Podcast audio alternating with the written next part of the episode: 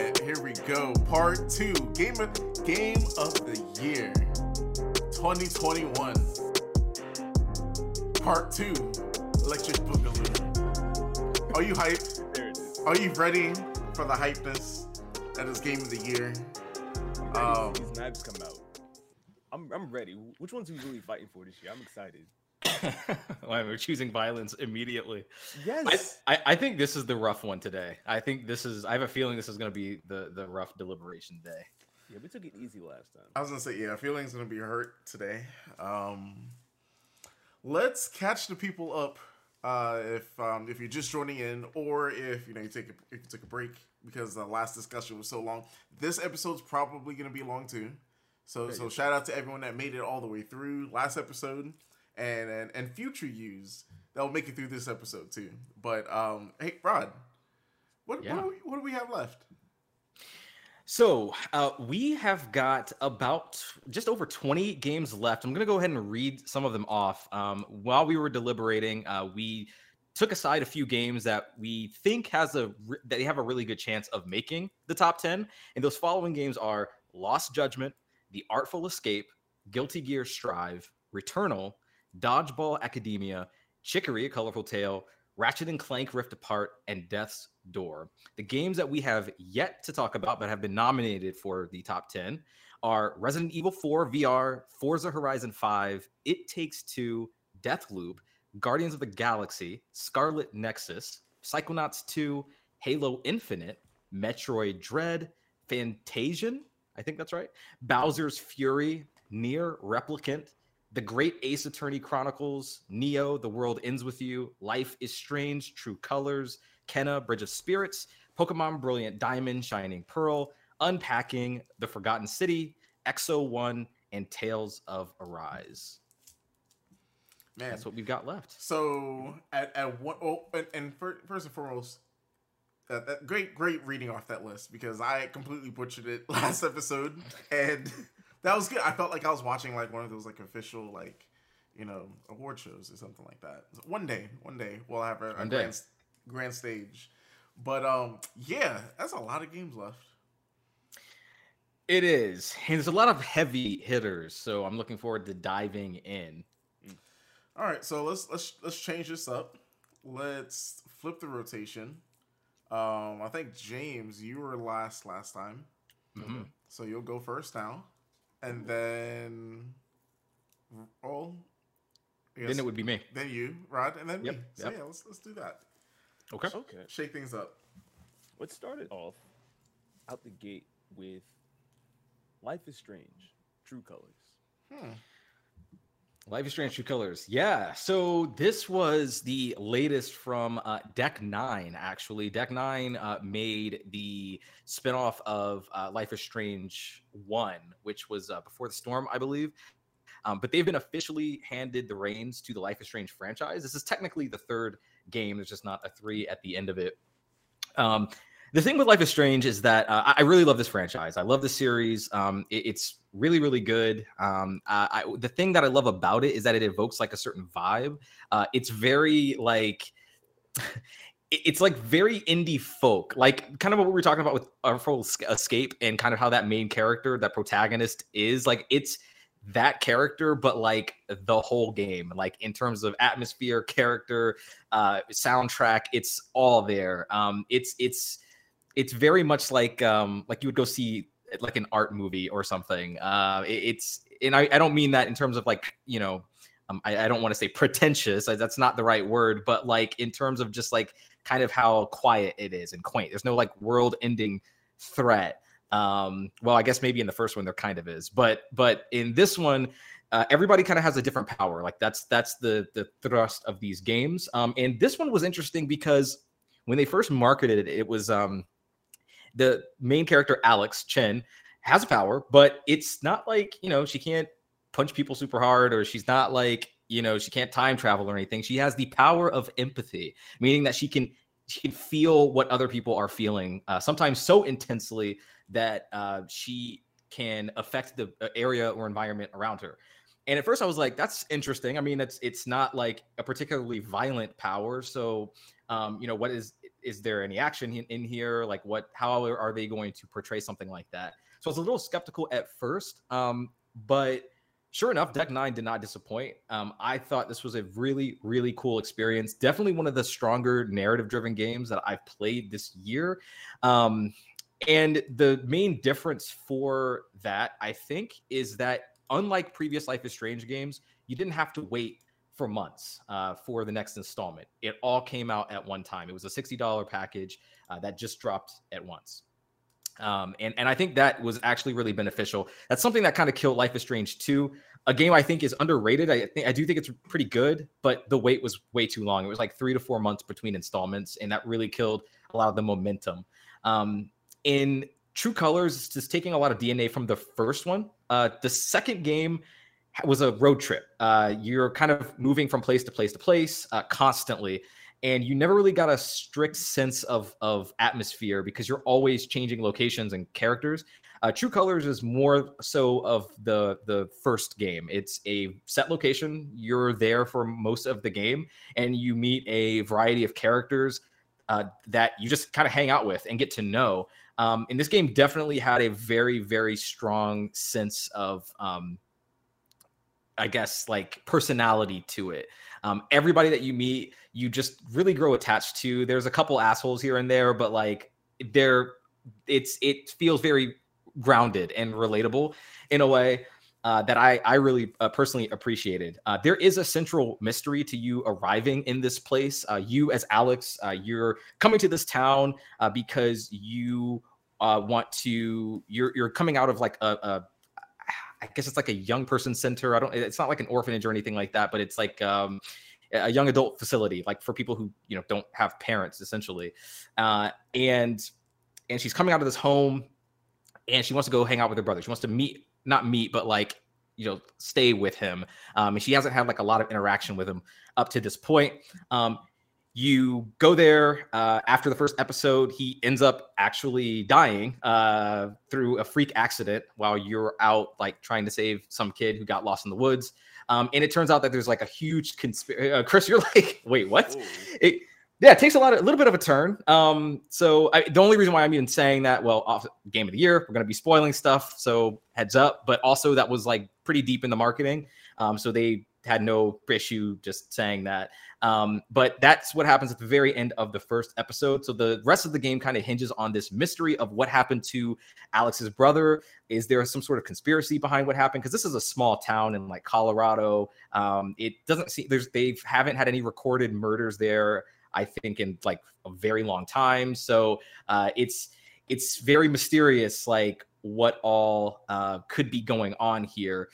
And so that's really what drives it. But honestly, that's not really the interesting part of it. And by the time you get to the end, a lot of it is kind of predictable and not overly satisfying. What I did find pretty compelling, though, like I said, are the characters. You're hanging out with two particular people. One of them is named Steph. She's really cool. She was a background character actually in Before the Storm, so technically somebody who came over to this game, and she runs the DJ radio station, and she's just super cool, super nerdy. She runs D&D campaigns. That's really cool. And the other guy, his name is Ryan. He's like super into nature, and he's just overall a really cool dude. Think of like a hip lumberjack, I guess, is what you would probably think of this guy as.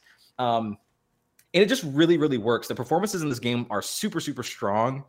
There's one chapter or one episode, I think it's episode 3, where majority of that chapter takes place in a D&D campaign, and the whole thing is set up like you're playing a Final Fantasy campaign, where like there are bosses and like it's turn-based combat, and you get to like kind of run around the town. Steph is basically recruited a lot of like most of the townspeople in this game to kind of help cheer up this kid who's going through some shit right now, and she basically just sets it all up for him, and you participate as well.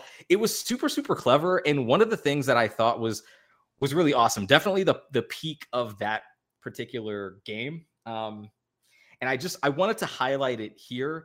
I don't know if at this moment, if it's going to make a top 10 list. I think for a personal list for me, I think it would. I do really think it's strong. As always, I'm going to say like, hey, you guys should check this out. I don't know if you guys are ever, but like if you did, this probably would be the one to check out, particularly for Chapter 3. I think it was definitely one of my favorite moments in gaming this year was that just experiencing that chapter. I thought it was really, really awesome. I don't know if it's going to hang around this particular list because of just everything else that we've got and some of the strong arguments we've heard already. Go ahead. So Rod, I got something for you. Okay. I understand where you're coming from, so that's why I made sure to check out. I checked out the game by not playing it, but sort of like checking bits and pieces. Oh, wow. Of people like actually playing it, and okay. So I have like experience with the game. Okay. This whole series is dope.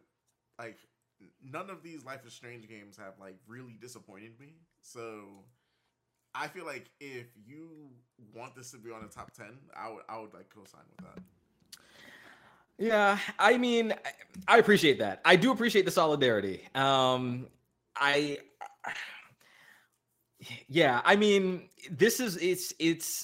this. I feel really, really strong about it. I think I've got some fight that I would like to actually use for some other games here. Again, this is totally going to be on my personal top 10. And I, again, appreciate the solidarity on that. Okay. But yeah, I think it was worth a shout out for sure. And I wasn't sure where this was going to land. Like, I was like, maybe it's cool to try to sneak this in the top 10. I do think Chapter 3 is worth a look. Like, if you don't care about anything else, like definitely like YouTube Chapter 3, if you have to, like, it's so cool. And I haven't seen anything quite like that in a minute. So anyway, yeah, I think I'm good to cut it, but yeah, really cool game though. Okay. All right, so Rod, what you got? Yeah. All right, let's talk a little bit about Pokemon Brilliant Diamond and Shining Pearl. And I know I just finished talking about Life is Strange and went on like a 10-minute rant about it, but since I chose it, I'm going to talk about it first. This was a game I was looking forward to because, like, I kept hearing people. This is Sinnoh, right? Like the Sinnoh region. Mm-hmm. Mm-hmm. Okay, so like everybody was like, "Oh, Sinnoh's this, Sinnoh that." It's like really awesome. I never played these games. I was off of Pokemon by the time these came out, so this was completely new to me, and I was really looking forward to it. And I played it, and it's fine. It's fine. It's Pokemon. I know you guys are like really big Pokemon heads, and I'm like definitely more of the casual one in this group. So I think you guys probably have like stronger opinions than I do. But I did want to shout this out because the graphical style is something I personally really like in this game. The chibi. I know the chibi stuff really pisses some people off, but I actually think it's pretty cool here. I like it. Gives you sort of that Link's Awakening vibe, the remake that came out. I really appreciate it. I did find a lot of the gameplay pretty samey though for what we've experienced already in other regions. But again, that's probably just me. And I've just recently played like, you know, I was Sword Shield and Let's Go, which I love Let's Go. Cause it's fueling my Gen 1 nostalgia, that Gen 1er as they call us. And yeah, I mean, I am very curious, though, to know where you all landed on this game. James, you want to go? Okay. So, coming up as a kid, I loved Sinnoh. Infernape is my favorite starter. It just always has worked for me. But coming back and looking back on it, the one thing I can really say that whole generation struggled with were the Pokemon themselves. You're not a lot of them offered to you in the beginning of this game or throughout most of the campaign, unless you choose to go in the underground route. So I was hoping, like when they did like the remakes, that they would go about it and address some of those issues. Probably go the platinum route and just like shuffle it off of the Diamond and Pearl versions. That didn't quite happen here, so it felt like a really close retreading of the same game. Mm. So I guess kind of disappointing in a way. It is still fun for Pokemon. But it's just kind of those things where it's like, I wish we just learned a bit more from the original entries. So like, I didn't hate it, but I'm not really in love with it. Like Omega Ruby or Alpha Sapphire. Those are really good remakes. Mm, okay. So I don't know. It was okay. All right. What about you, Chris? So Are y'all ready to just cut it now? Because like I could care less about this game. Oh wow. I did not know. I didn't expect that from you, to be honest. Really? You want? No. You thought I was gonna like, yo, this is at least top 10, right? At least no. I mean, no, not necessarily top 10, but like I thought that you would at least kind of like it. I don't know. No. So when like, all right, so like we have like a doc where we're doing like this game of the year stuff, and when I saw someone put Pokemon Brilliant Diamond, Shining Pearl, I was like, yo, who put that? Who nominated that? It was me. I'm sorry. I mean, I'm glad that you know we can like do something like this where they could like hear us talk about like what we liked or didn't like about you know particular games. Mm-hmm. Yeah, I think this game was so like played safe that I don't know. I know that this game wasn't made by Game Freak. I think this game was like outsourced. Mm-hmm. I'm more excited for this Pokemon Legends game that's coming out because it's something new and different, right? Yeah. That like the whole like retreading thing. I understand why we would make these games because access to the older games and being able to transfer things it makes sense. It makes sense, right. And it was well done. Was it though? I think it was. I think that it took everything that Diamond and Pearl were. It updated a couple of things on like the accessibility route. It wasn't bad.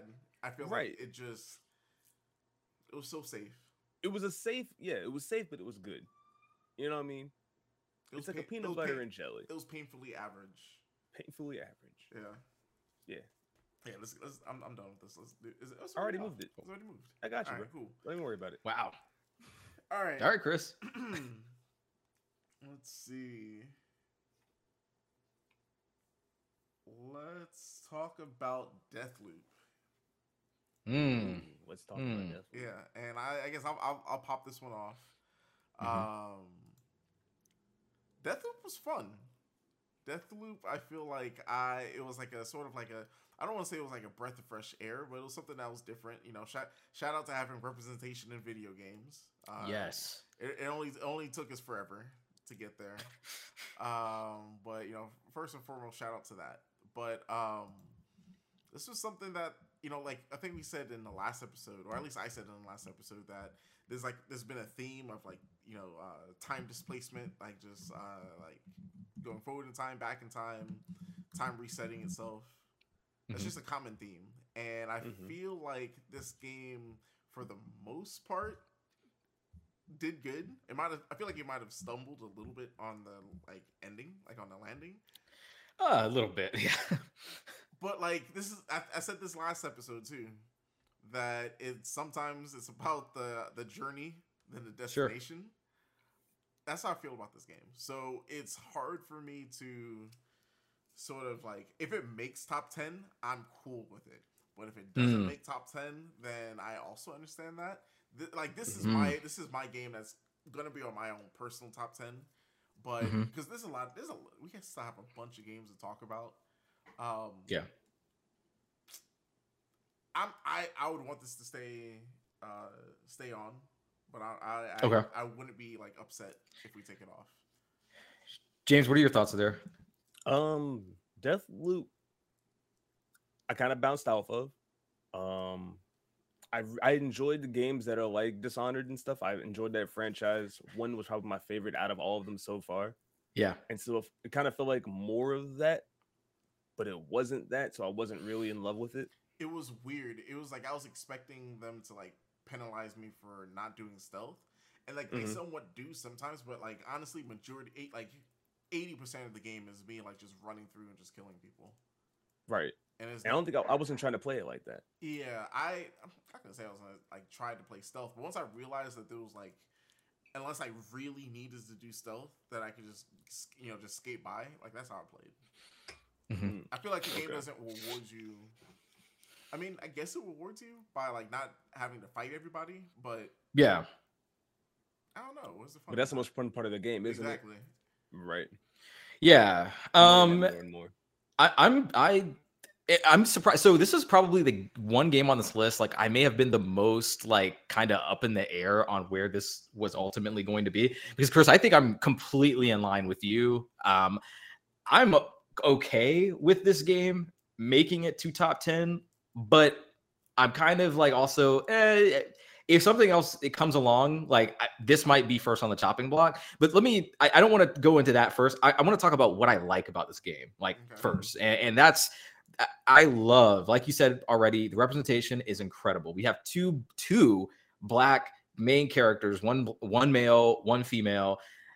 Not to mention, we also have a black game director who led this game, Dinga Bakaba, I believe his name is. I may have mispronounced that a little bit, but I've seen a lot of interviews with him. He seems like such a cool guy, and he's talked about certain issues as well that they were cognizant of as they were creating this game. So that just in itself was inspiring, just to kind of get that perspective. I love that.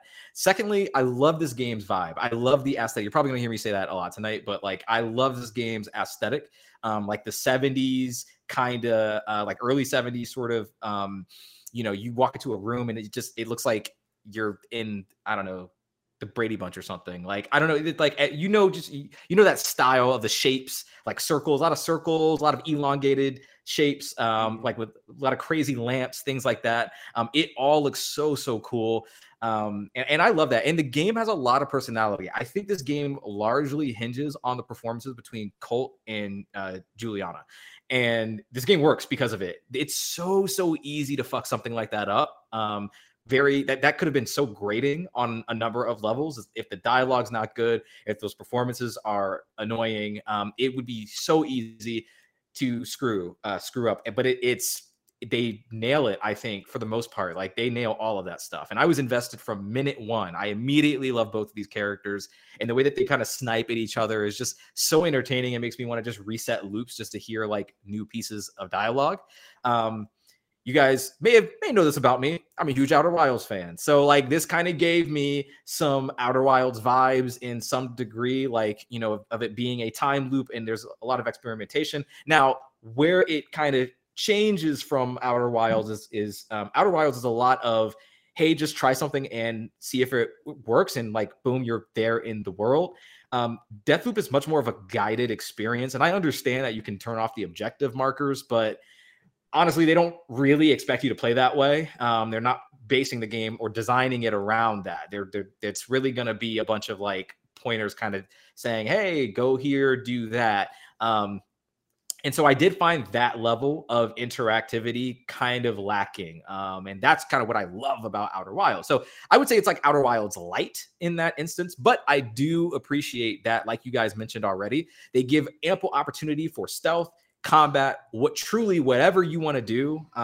They just let you do it, because there's nothing worse to me than playing a stealth game. You get found out like by the slightest bullshit, and then you have to start all the way over. Like, no, this game just says, yo, fuck it, just figure it out from there. Like, you could probably still do this thing, or you can just change the way the plan's going to work in the first place. And I think that's really cool. So yeah, my main marks against this thing though are probably the ending. I would say that the fact that there is only really one way to break the loop is kind of disappointing. I was hoping that there would be like a multitude of ways to kind of bring the game to a close. There are several ways to tackle a lot of objectives, but they do funnel you to specific endpoints. So I would have liked to see a little more there, maybe in the Deathloop 2 or something, which, by the way, I would love to play like a refined version of this game, like a sequel or something. Would love that. But yeah, I think the ending's kind of weak. I want more control given to me, the player, and not really feel like my hand's being held as much. And that's really where I kind of fall on this game. Some of the powers are really cool, by the way. I don't know if we talked about any of those yet, but I mean, some of the stuff that you can do, I know a lot of people say, hey, it's just Dishonored, but like, I think it's doing it a slight disservice. I think that there's some really neat stuff you could do, like with making everybody be affected by like a bullet, for instance. You shoot one person and they all like can go down instantly. Like, stuff like that it just gets really silly. And I love games like that, where you just do a bunch of dumb shit and have it work. Like, I love that. But yeah, I'm kind of with you, Chris. We could put an asterisk next to it and see where the chips fall. Maybe this gets cut later, but I mean, I don't know if I want to cut it quite yet. That's yeah. I mean, that's what I'm feeling with that. So James, it's on you now. All right, let's see here. How about we talk about Unpacking? Unpacking. So Unpacking. Oh, sorry, James, go ahead. Oh, I was going to say, Unpacking was one of those little hidden gems I found on Game Pass. I don't know about. I didn't even know you played it. That's what I was about to talk. I'm so sorry, James. Wow. Oh, no, okay. Go for it. Yes. No. Oh no. I'm gonna shut the hell up and drink my little drink. You are good. Okay. Yeah, I found some time to unpack this game. And it's a very simple prospect. You basically play as, I believe, you start out as a young girl. You are just opening up some boxes. You're moving into your room, and you're just taking things out of a box and putting them where you want to put them in your room. So you get things like stuffed animals and crayons and where your pillows are going to go and stuff like that. And as you start to unpack these boxes, you really start to learn more and more about this character that you're playing. Mm-hmm. And it's just it's a little like self-expression, just a little fun time waster is what it feels like. But then as you progress through each different room, you're progressing through ages. Mm-hmm. So you're learning more about how this character is progressing and growing, what her interests are and things like that. And that's pretty much the crux of the gameplay. But it's something so simple and satisfying about it. I just thought it needs to be on this list. Yeah, well, first of all, it warms my heart that you played it and really enjoyed it. Like, I love that. I did not know that. So yep. I completely agree with you. I think I think it deserves consideration for top 10, and I'll tell you why. I think it is environmental. We say this all the time, but environmental storytelling at its finest. Like, I don't know if you get a better example other than this. This is a game that has no dialogue, really. There's like a few written words, like that, kind of like on the side of a book, that kind of tell you sort of. They don't even say like, "Hey, this is your childhood room. This is your college room." Like James said, like, you're finding out about all of this stuff through the things that you're literally unpacking. And it sounds like such a simple game, and it is a simple game. You're literally just putting things away and like kind of, on a shelf, but there's so much more to that. The story that it's telling isn't necessarily complex, but like it's the power of interactive storytelling, right? Like what video games are able to do with what they can give you, like, which is basically not a lot. Like, they don't give you, much other than a little cursor, because it's a little pointer, and you are taking things out and you're seeing things like The Matrix or like a bunch of Wii games or something that looks like they would be Wii games, or a console or DVD player. So this person obviously likes, movies, and maybe they move in with a guy, and you could tell it's a guy's place very easily by the way that he has everything laid out. And maybe you can't move certain things because when you move into somebody else's space, you don't necessarily go in and start just like reshuffling their items. You kind of make space for your things too. It's really little things like that where you reflect on your own life, and it makes you think about the things that you kind of take with you throughout just your existence on this planet. Like, I have things like, here, I've been at my current place for like a couple years now, but like I have things with me that I've had with me forever, and maybe will still have with me forever. And it just makes you really consider that type of thing. And this is I think a really special game that I truly enjoyed quite a bit. I'd love to put an asterisk on this. You know what's funny is that I've played this game, but I've played this game in real life because I've recently just moved. So everything that you guys said, like, that sounds like a game I would like. So, yeah, we'll definitely keep this. Put an asterisk by it. There we go. Awesome. Congratulations, Unpacking. Oh, that's it. All right. Tell me about Fantasian. Okay. So this game is for one, it's a iOS game that is essentially made by one of the creators of like the original Final Fantasy.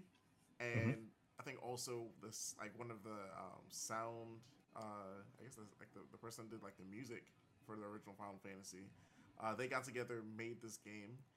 And for me, it's just, it's, I threw this on the list because I, not saying I got too far in the game, but it's one of those games that I just, I don't know, like, I really appreciated, like, the amount of quality that they put into this game. And it's just, it's a phone game. That's the crazy part about it. This was made by Sakaguchi, right?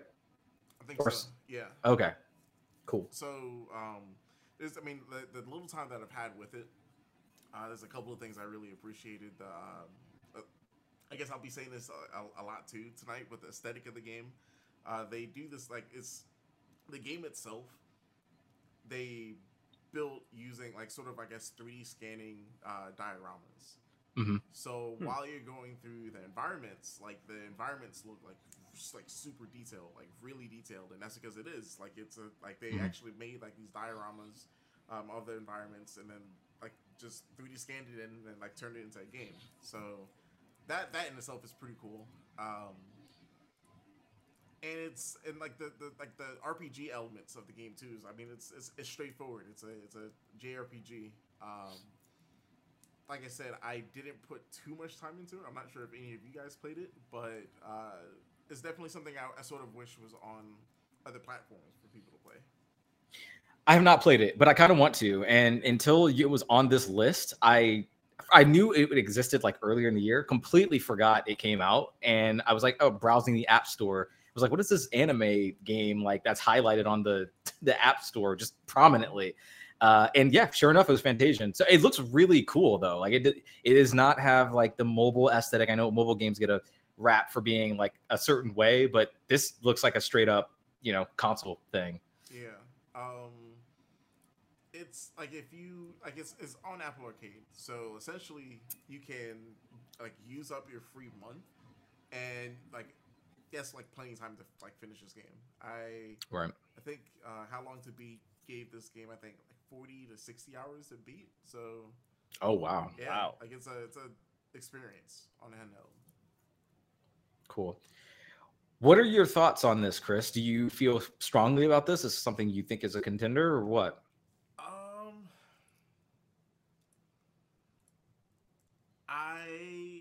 I would say, like, we could cut it.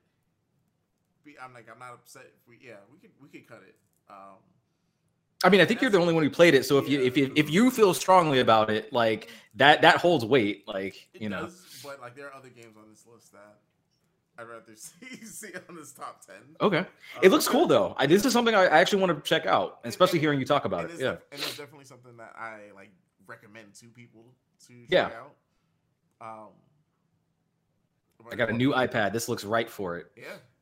Nice. You know, sync your PS5 controller to it. There you go. Yeah. Yeah. Cool. All right. Yeah, we can go ahead and cut it. All right. Fantastic. All right, Chris. You're up. Let me see. What we got left?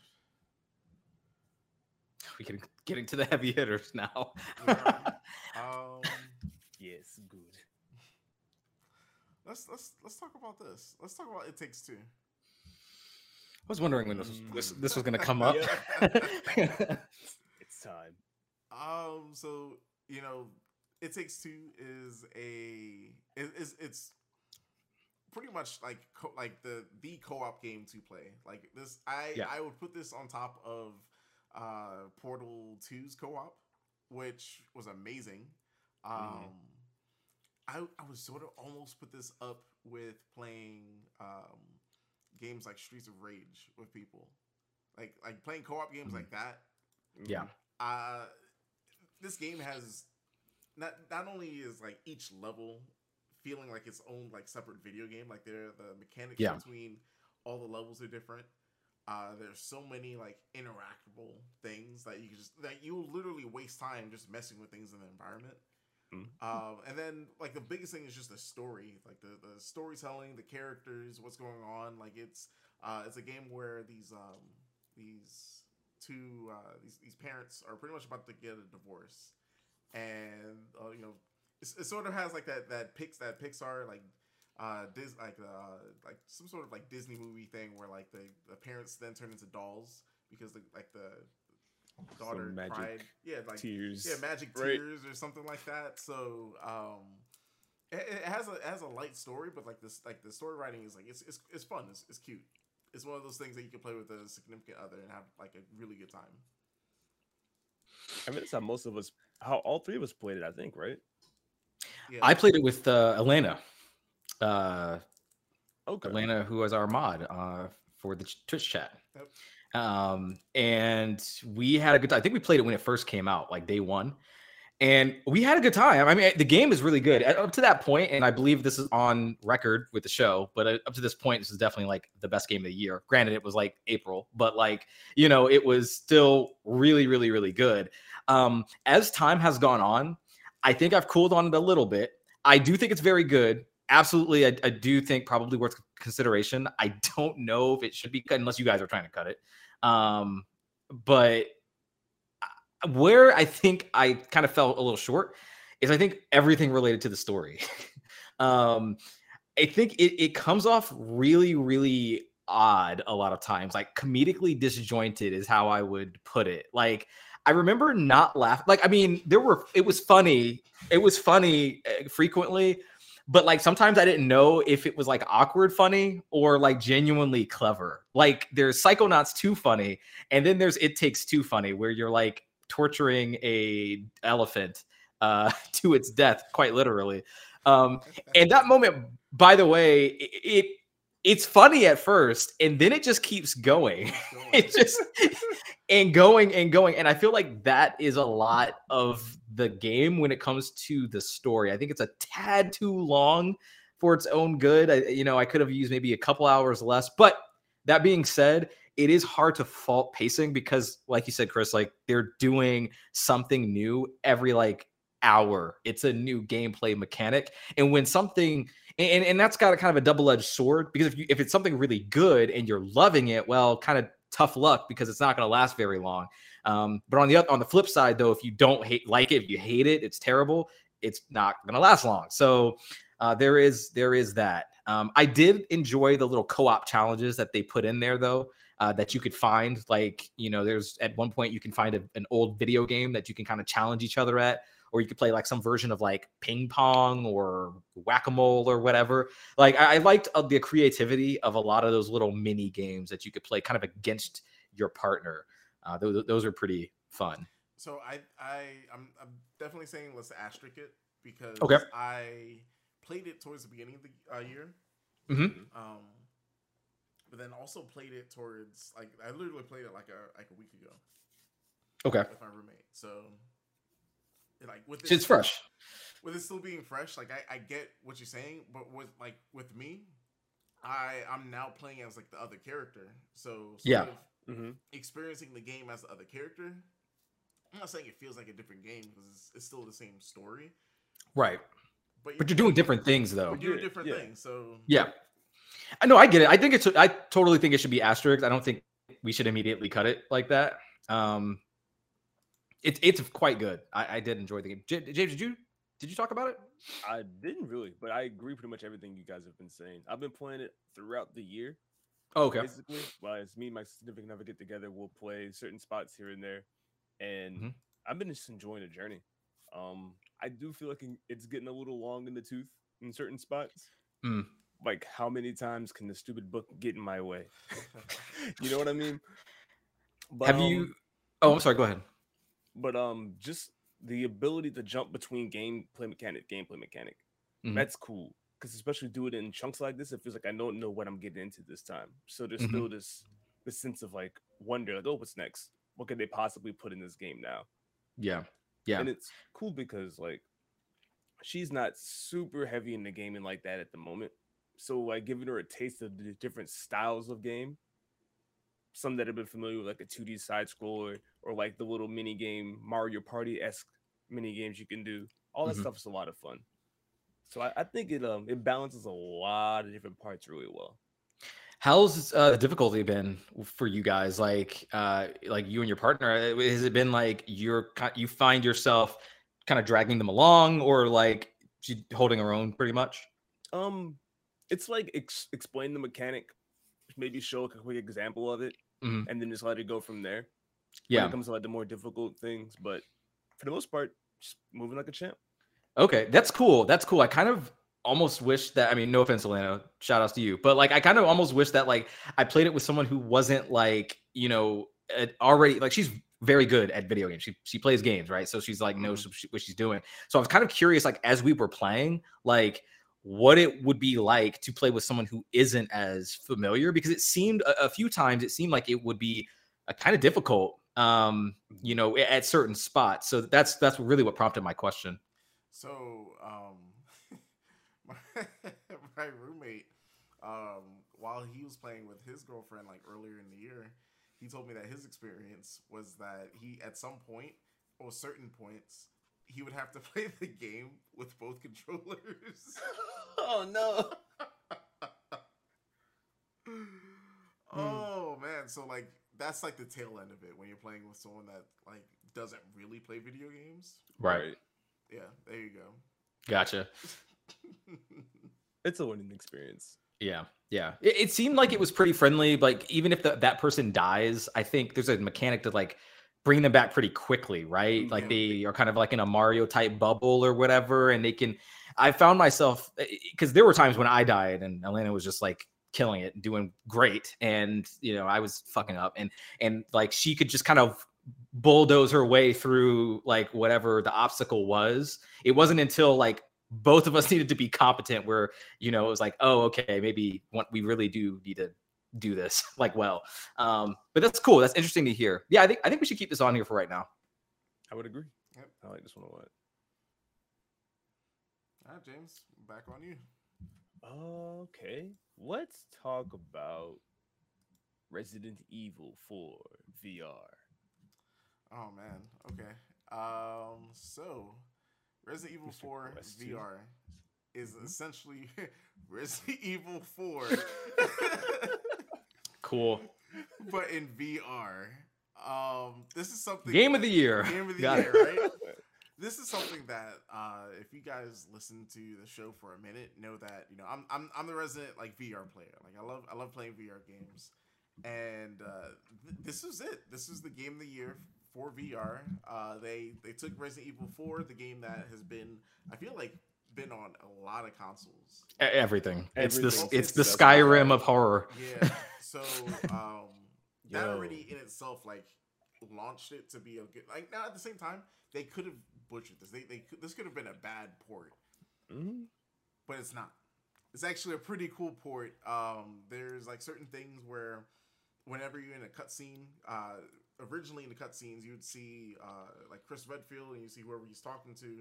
Not Chris Redfield, Leon Kennedy. Yeah, you'd see him like in a little speech bubble, and then you would see like the person he's talking to. Like, that's like what it was before. Now, like you're actually like sort of standing there with like the phone in your hand, so it looks like you're FaceTiming the person. So that does sound like it could be fun. So yeah, so it's like it's intricate details like that sort of puts it ahead of like most, like, you know, when you think of VR ports of like big games, it's, I'm not gonna say it's you know tough to do, but you really don't see them that often. Like a lot of VR games are still in that stage where they're sort of like experiences where you're essentially standing there doing like one thing. So to see like a full-fledged game in VR, like that's already like just commendable. It's great. This game, it's interesting playing it in VR because you're essentially like put into the game, like you're in the world, and the experience has been like, I'm not gonna say different, but I feel like I'm playing a new game. Even though I've played Resident Evil 4 like plenty of times, it still feels fresh. Especially since I haven't played Resident Evil 4 in close to a decade now, maybe. Right. It's just, yeah, it's a fresh experience because like I feel like I'm in the game now. So does this feel like the way to play Resident Evil 4? Yes. Good. Like, for sure. There are certain things I was worried about, like just like the pacing of like how you're moving in the environment, but it's quick. It's like that whole like feeling like you're like a tank thing, like that's non-existent in this. Okay. So how does this compare to your RE7 experience in VR?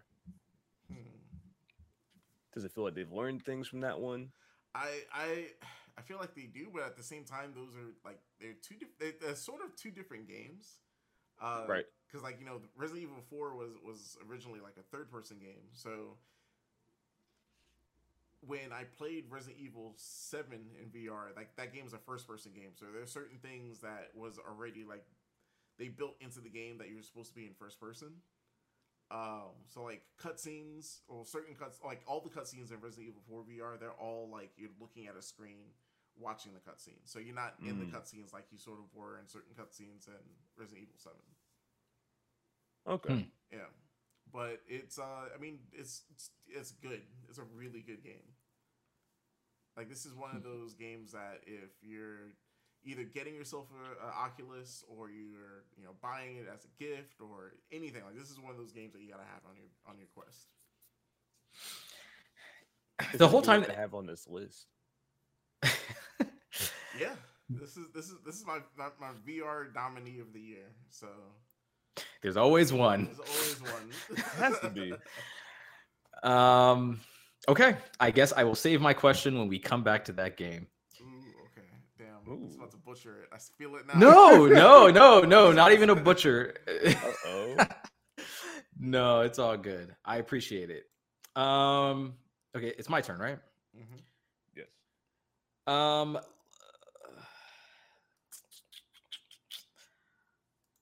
Let's talk about.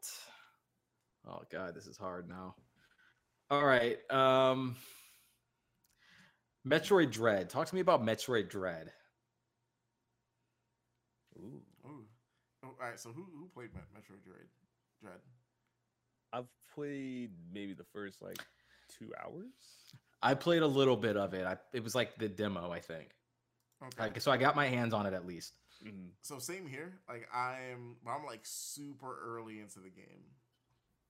Oh, okay. Yeah. Okay. So. Like so it's okay. Cut so it. Do we cut this by lack of experience? Yeah.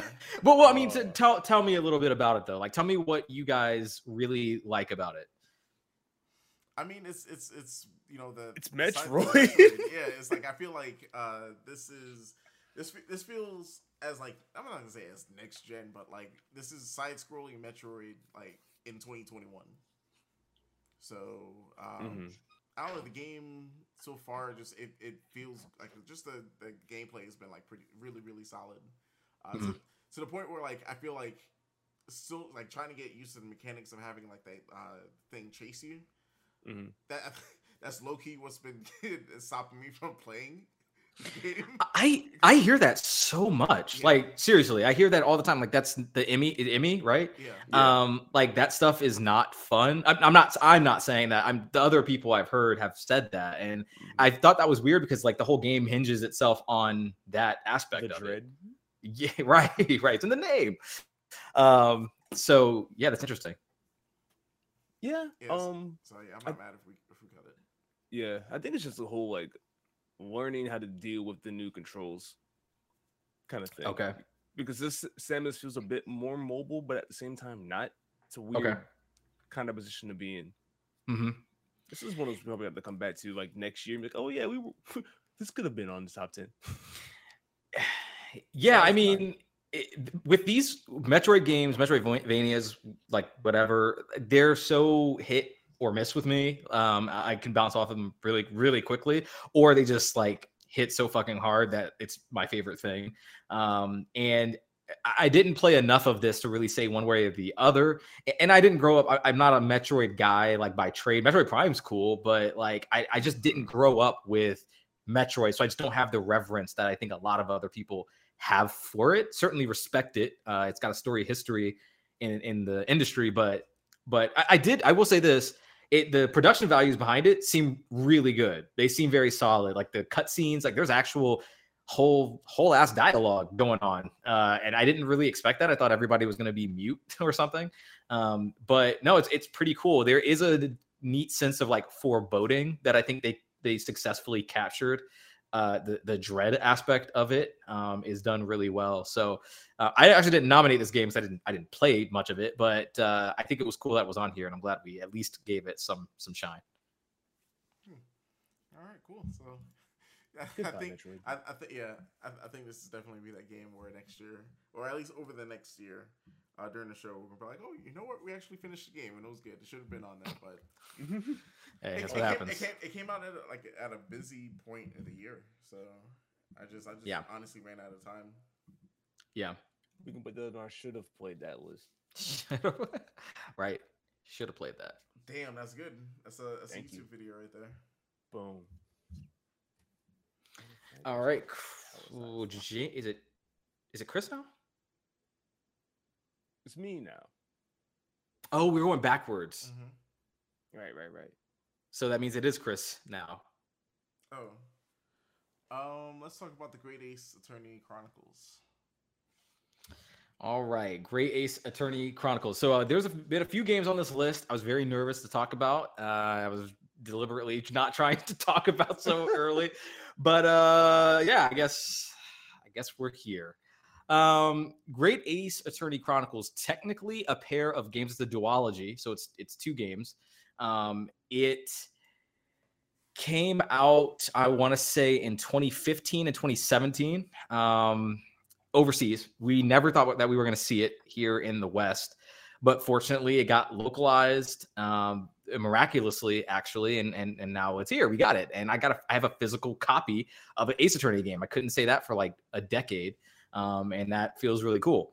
So, yeah, I fucking love this game. It's great, not just because I'm a fan of Ace Attorney. I am a fan of Ace Attorney. That is true, but I genuinely think that these games stand as legitimately being good for a lot of reasons. Number one, the translation on this thing is impeccable. And what I mean by that, in case you don't play a lot of, I guess, foreign games, like translation is super important. Translation is going to capture the personality of a character or a situation. It's going to really make sure that it shines through the original intent behind like whatever language it's being translated from. Really is transparent to the speaker, and they do such a wonderful job of that. There's so much like it's a game that takes place mostly in London, a little bit of it in Japan, but mostly in London. It's like the 1800s, I believe, and at a time where Sherlock Holmes is like an actual person, like an actual character in this universe,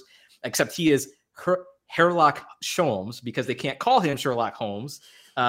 Because of legal stuff, so they actually can't use his actual name. So but it's really cool because Sholmes is one of my favorite characters of 2021.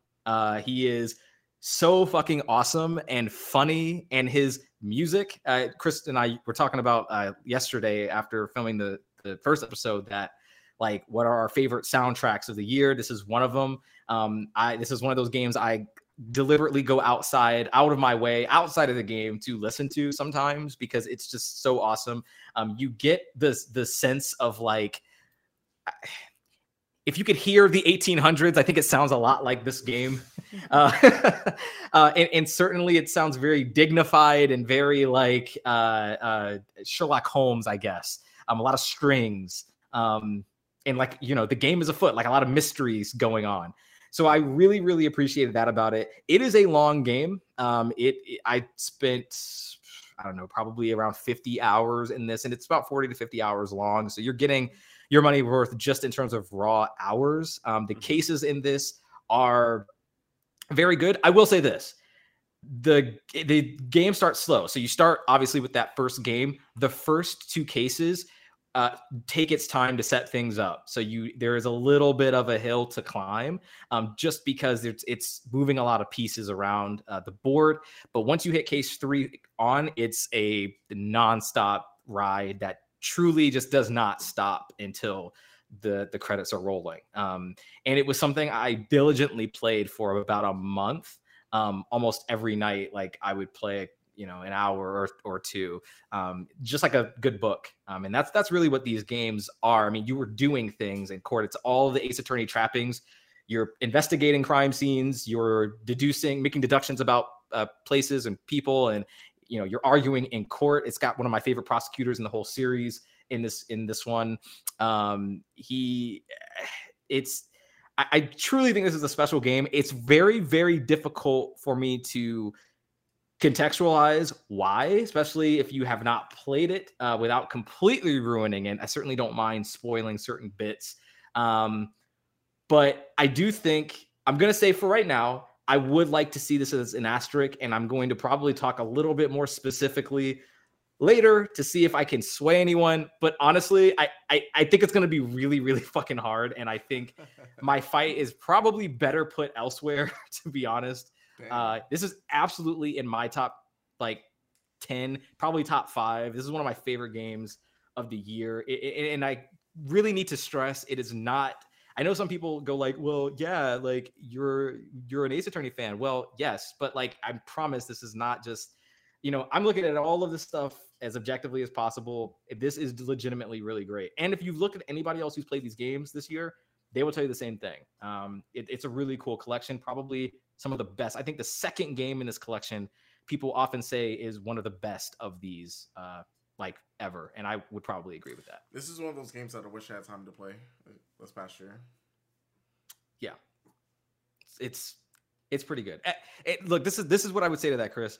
Like, if you pick it up, like I said, it's like a book. It's on Switch. I would probably only play it on Switch. It's on everything, but like, no, you need this, like, this is handheld Switch game. Yeah, exactly. Yeah. You want this on Switch. You know, you could shut it off, you know, suspend it at any time. Like, you know, it's something I think you could get through. It would take you a long time, especially if you're going to do it like piecemeal like that. But I think it's like any good book. It would serve you well. That's how I play those type of games anyways. Like, this is definitely like, you know, I'm like in bed, like just like super comfortable. And like, just like I said, handheld mode on the side, like just relax. Yeah. Yeah. So, all right, cool. Yeah. All right. Yeah. We'll come back to that one for sure. All right. Is it? I think it's James now, because you just went Chris, right? Yeah. Yes. Okay. Let's talk. Tell me about the Forgotten City.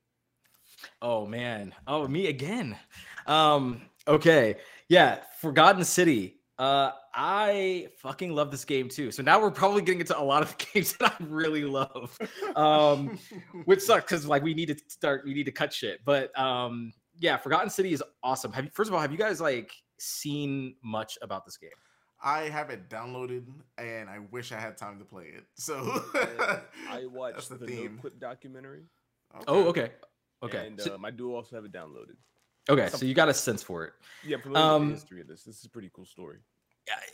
So I haven't seen the No Clip thing yet, but I want to watch it. I played and completed this game over the course of like maybe a few days. I like devoured this game. It's not like super long or anything. It's around less than 10 hours maybe, so not super long, but I just like ate this thing up. I love this game.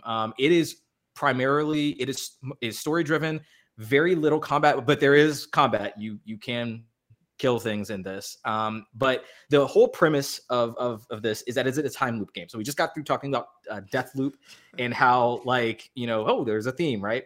And you remember how I was kind of talking about how like it's Outer Wilds light, where it doesn't really let you kind of bang your head against the like a situation and really like explore.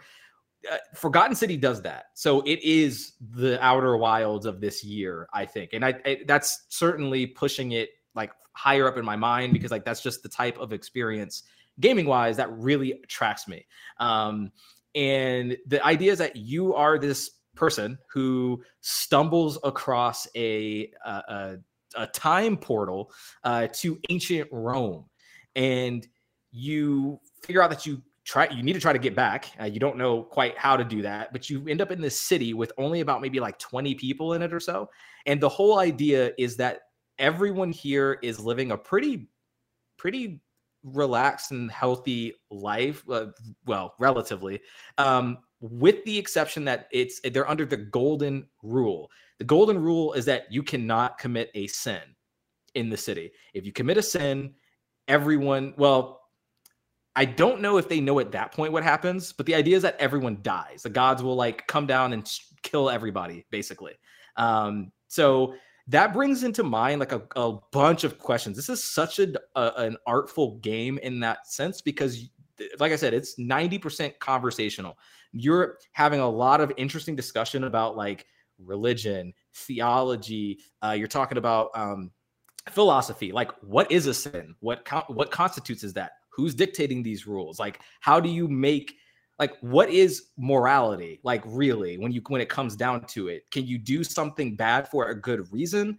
Like, what is that, honestly? And those are the kind of questions that the Forgotten City poses and attempts to sort of answer, or at least, you know, they present certain answers, I should say. I don't think they give anything definitive, but they certainly present a lot of interesting situations. And eventually what happens is you are on a time limit. So after, and I don't know what that is. I'm not sure if it's like 15, 20 minutes. It feels like about 20-ish minutes. But the world will restart itself. Inevitably, someone will sin. Someone will like kill somebody else or steal something, or something will happen where the loop will have to reset. You'll be thrust back at the start of the day. No one has any memory of what happens except you. So sometimes you do keep items on your person. So at some points, you may have certain things that you shouldn't have at that point, and you can solve issues with that potentially, or knowledge that you've gained from previous loops that you can now use to help yourself on current loops. It's a brilliant, brilliant game. One that I think is absolutely deserving of a top 10 spot. I definitely think this has an asterisk on it. I'm all in on the Forgotten City. Damn, I really wish I played this game now. I know, yeah. I really wish one of you guys did too, just because I think you would like it. I think you guys would appreciate the dialogue. And just real quick before we move on here, one thing that I love about these type of games is that they let the player be like basically the dumbest shithead in the world, and it's so good. It's so good. Like, you can just walk up to people and say like, hey, yeah, I'm from the future, by the way, and people are like, what? So like, what are you talking? Like, okay, you must have been drinking too much wine. Like, and you can just kind of talk to them about, there's a joke about like Karens in this game, like somebody named Karen, and how like it's like a meme where you're from, but no one obviously understands what the fuck that means. And it's just so amazing that like the dialogue is among some of my favorite this year. I love it. I love this game. So now I'm interested. That does sound fun. Yeah. So yeah, we could. How long did you say it took you to finish this? I was playing this for probably a little less than 10 hours. I would say like somewhere between 6 to 8. Like if you're really diligent, it's not that hard. The game really points you in the direction of where you need to go. It doesn't give you the details on what to do exactly, but you're going to be like trying a bunch of different shit anyway. So yeah, because you're the like third person that, like I said, you know, Chris, I think you would like this game. Yeah. So I think you will. I think you will. If anything, I think you're just going to enjoy the sort of questions the larger questions it poses about like nature. I think you would appreciate that. I might check this out in between episodes. Okay. All right. It's my turn, I think. Okay. Scarlet Nexus. Let's talk a little bit about that. Who played that? Who put this? Who put that on the list? I played a little bit of this. Okay, I played a little bit of this too. So who wants to go first? Not me. I haven't played enough. I think James, you probably played the most. Oh, wow. Okay. Well, this is one of Bandai Namco's offerings from this year, and I think they did a fantastic job with it.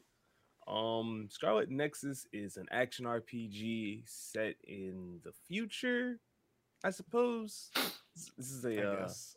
Yeah.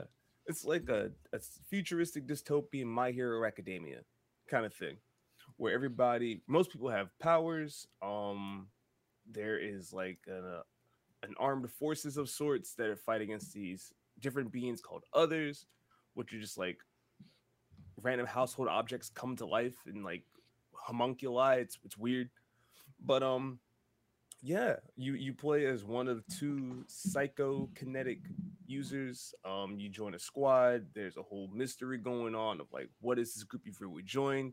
Where are the others coming from?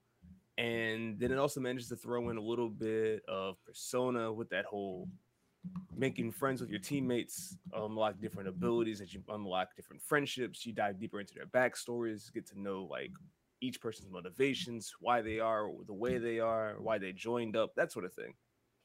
So it's a fun balance, I think, between action, combat, and also getting to know your cast and storytelling. I really enjoyed this one. I was not sure after the demo at first, but it came to Game Pass and it was on sale, so I just figured I'd give it a shot. And I have to say I'm quite happy with it so far. So I allow myself one anime game per year. and this was that game for me. The combat it feels like, you know, it's an action RPG, so think Devil May Cry. I think it wasn't Platinum that made this, right? No, you said it was Bandai. No, Bandai. Yeah. It feels like a Platinum game. It does feel like a Platinum game. Yeah. So that like already like put itself up there for me. So the like the actual like fighting, like the gameplay mechanics is really dope. It's intricate to the point where like James said, you like the two main characters have the same power, but they sort of use them differently. Mm-hmm. And I went the route with the girl. Okay, I was the boy. Okay, it what's cool about that is that it's essentially telling the same story, but from different perspectives. Right, so it'll be like at certain points of the story, the girl will be ahead of the guy, mm-hmm. and so there's a point where like I don't know how far you got into the story, Chris, but there is a really huge plot point concerning the family of the boy and mm-hmm. the girl. Yeah, so yeah, I got that far. Okay. Yeah, you can go ahead and spoil it. That's fine. I don't know. I want you to play the game. I don't want to spoil it for the listeners. I was like, yeah, man. And I didn't finish this one either, so. Okay, so I don't know how much further is spoiler territory for you then. Okay. But it's cool that they have those moments like that, and you'll interact with members of both your squad and the opposing players' team. So you'll have like these moments of like just trying out all different kinds of powers and stuff, and I think it flows really well because you get things like super speed or teleportation or lightning, or what was the other ones? Like one's just like a defensive shell kind of ability. Yeah, it's like a defensive thing. You said lightning, fire. Is there a fire thing? Yeah. A lot of the elements. Yeah, and then you get the classic like anime tropes of like the childhood friend, or like the snobby know-it-all, or like the ice cold, oh, such a loner, that kind of thing. So yeah, this is that anime game of the year, but it's so far I'm not really seeing any of the negatives of that. So for me, I really enjoyed like what I played, so I'm cool with like this is on one of my like personal top 10s. So same. This is on my top 10 too. Then I guess you have to asterisk it. All right. James, it's on you now. Okay. Let me see. Let's talk about Nier Replicant. Nier Replicant. I was really looking forward to Nier Replicant. This is the remake of it's not a remaster. It's straight up a remake of the original Nier from Yoko Taro. And I played Nier Automata. That was one of my favorite games of 2017, if not my absolute favorite. And it was on should I play that? I think of that year, like a number 2, maybe number 2 or 3. It was high up there. Mm-hmm. But yeah, I loved Automata, never played the original Nier, so I was very much looking forward to this experience. And that's really why I think it was eligible, was because what they did remake it rather than just like a simple port.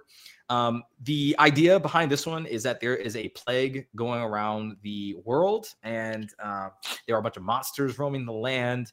It's very much a medieval, almost fantasy type setting. There's like little villages and castles and stuff like that kind of in the land. And people just kind of seem to be living in, I don't want to say squalor, but they're not living great. You know, but people are always under threat of attack.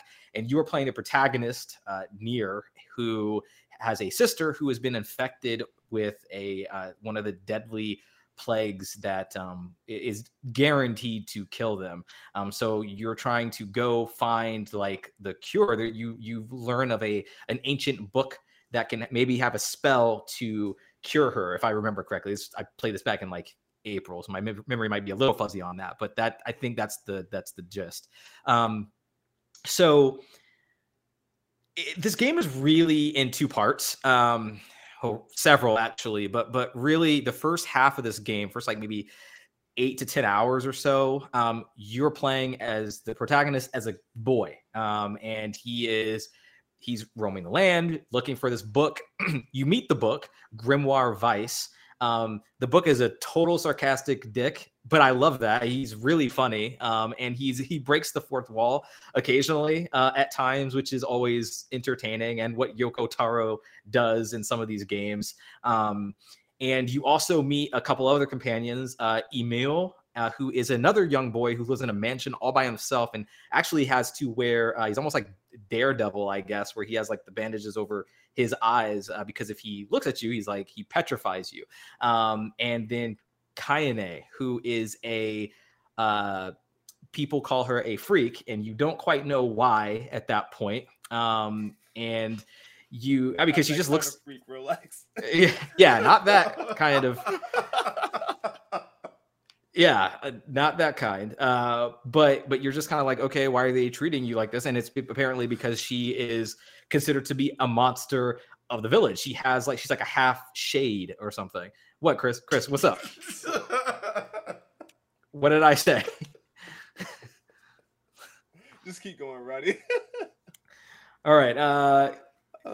Anyway, so at some point, there is a time skip. You get to about halfway through the game, and you age up, and the game takes kind of a different turn, because what happens at that point is from that midway point all the way up to the end, there are multiple endings to this game, and you are recommended to play this game multiple times, or at least that particular section, to get more out of it.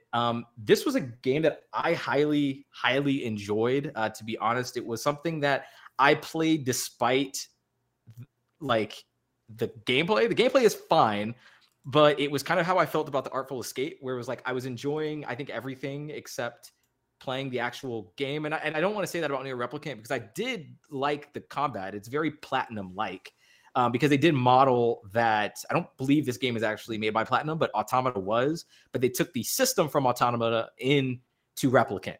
I know that's a lot of. Hopefully that makes sense, but so it feels very snappy, very action game oriented. So it was fine, but not really why I was still there. I was really there because I was super attached to these characters. All of them have like Emil is nothing bad deserved. Like he deserved nothing bad in this life, like ever. Like, he is the most like adorable human being that you'll probably ever meet in a video game. And by the time that like the game ends, you're just like bawling your eyes out, because you're just like, I don't want it to go this way, but fate just makes it so like I don't feel very often, very strongly for like a lot of characters like that, but they have so many characters here who are well defined that like you don't want the game to end, not necessarily because something good or bad is happening to them, but just because once the credits roll, like for the fourth or fifth time, and like you're actually done, you got the true ending and all that, like your experience is over, it's done, you feel empty inside, you have that post-game depression. Yeah, I was gonna say the last time I felt that was Undertale. I knew you were gonna say Undertale. Oh my god. Yeah, I might play this one too. I mean, this one, if you're saying like one anime game a year, I think this might be like the one. Scarlet Nexus is pretty good. I like what I played. I was like, is this considered, an anime game? Because it was sort of between those two. Yeah, that's funny.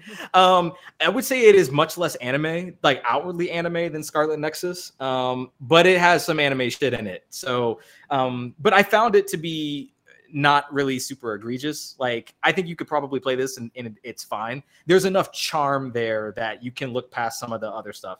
They don't do a lot of gross things with Kaine, because Kaine is like pretty scantily clad. Like, she's not super covered up. There's not like a ton of weird shots like lingering on her, but at the same time, sometimes there are, and it's like, all right, Yoko Taro, okay, all right, we see what you're doing.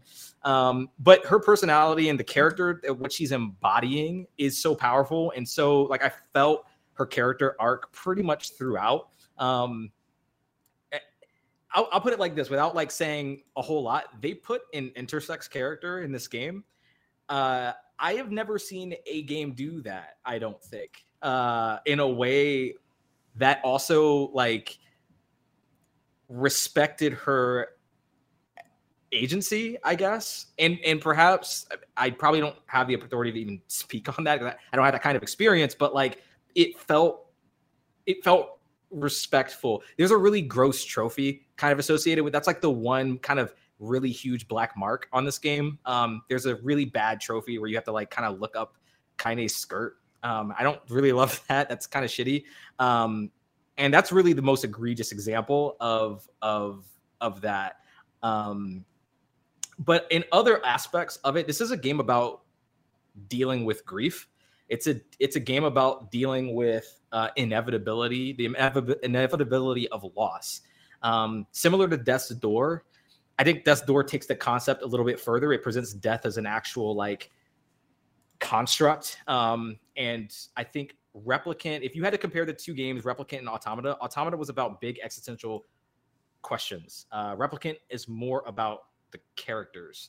And I really, really appreciated that. They do some really cool stuff as well with the player, and kind of messing with them. I know this is game of the year. We're spoiling some stuff. I don't want to completely just show all of this game's cards immediately, because I think that might ruin some of the fun of it. But I just know that this game fucks with you pretty heavy.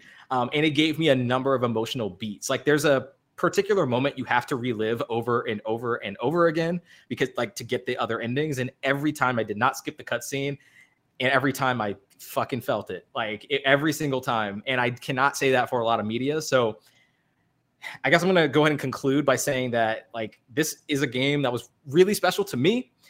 I don't know how hard it's going to hang on this particular list, because I think the arguments I'm going to have to make for it, I just don't know if I'm capable of doing that. So I don't know.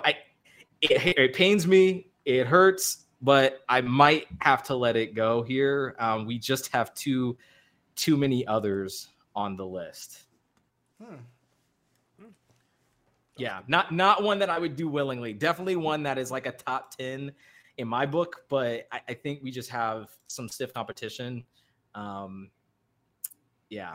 So I'm gonna choose some other fights on this one, but this is a fucking awesome game. Highly recommend. I really hope one of you guys like checks it out at some time. Yeah, it's because it's really, yeah, it's really cool. All right, cool. So we'll put James, that. You picked that one, right? I did. Okay, so it's my turn. Wrong place for Replicant. I mean, I would love it there, but yeah. So let's talk a little bit about Forza Horizon 5 real quick. Oh, cool. I'll start since I brought it up. Forza Horizon 5. I think this game is fucking incredible. It is one of the games, I think one of maybe three games on this whole list that like I kept coming back to, like after playing it for a while. And I know it came out later in the year, like in November, but like it's one that I still have on my hard drive. I'm going to have it on my hard drive for like a long time. And I'm going to just keep popping it. I just popped it in not that long ago, not even for game of the year stuff. I was just like, I just want to go drive. And the thing about it, and I heard a lot of people say, man, this is just Forza Horizon 4 with like a new skin. I get it. I get why people say that. But like for me, it's a little different because the map here is so much more interesting and varied than I think 4's was. Nothing against London. London was cool. The UK was cool. But Mexico just has such a diversity to the landscape. Like you got, it's very hilly. You've got, you know, kind of a desert-ish area. You can go to the temples, the ruins. Like it's just so cool. And I love the fact that they put, like, you know, a lot of the bigger events that Horizon's known for, they made it center around like that culture. And they do that with all of these games, but with this, I really felt it with this one particularly. And I never got bored like of doing anything in this game. There's always something to do. That's the crazy thing. I could pop this thing in and literally when I'm playing a game like of any kind, I'm like, okay, I'm going to play this game and get 100 coins, or I'm going to go do the story mode, or I'm going to go do these side missions. I'm like, I have no idea what the hell I'm going to go do in Forza Horizon 5. I'm just going to figure it out. Yeah. I'm just going to figure it out. So I just like driving around and finding out how many of my friends like hit the boards, like the smash boards. And then I'm all of a sudden I'm like trying to find all the XP boards to go smash, or like find a new road that I haven't driven on yet. This game is really cool, and I quite enjoyed it. I think it deserves a spot on a top 10, at least consideration. What about one of you guys, or both of you guys? This game is definitely one of those, like, if you have a Xbox Series X, or if you have a really beefy gaming PC, this is the game to show off to people. This is the game to, like, if you really want to show off, like, you know, the power of the new Xbox and the power of your PC. This is the game to do it. I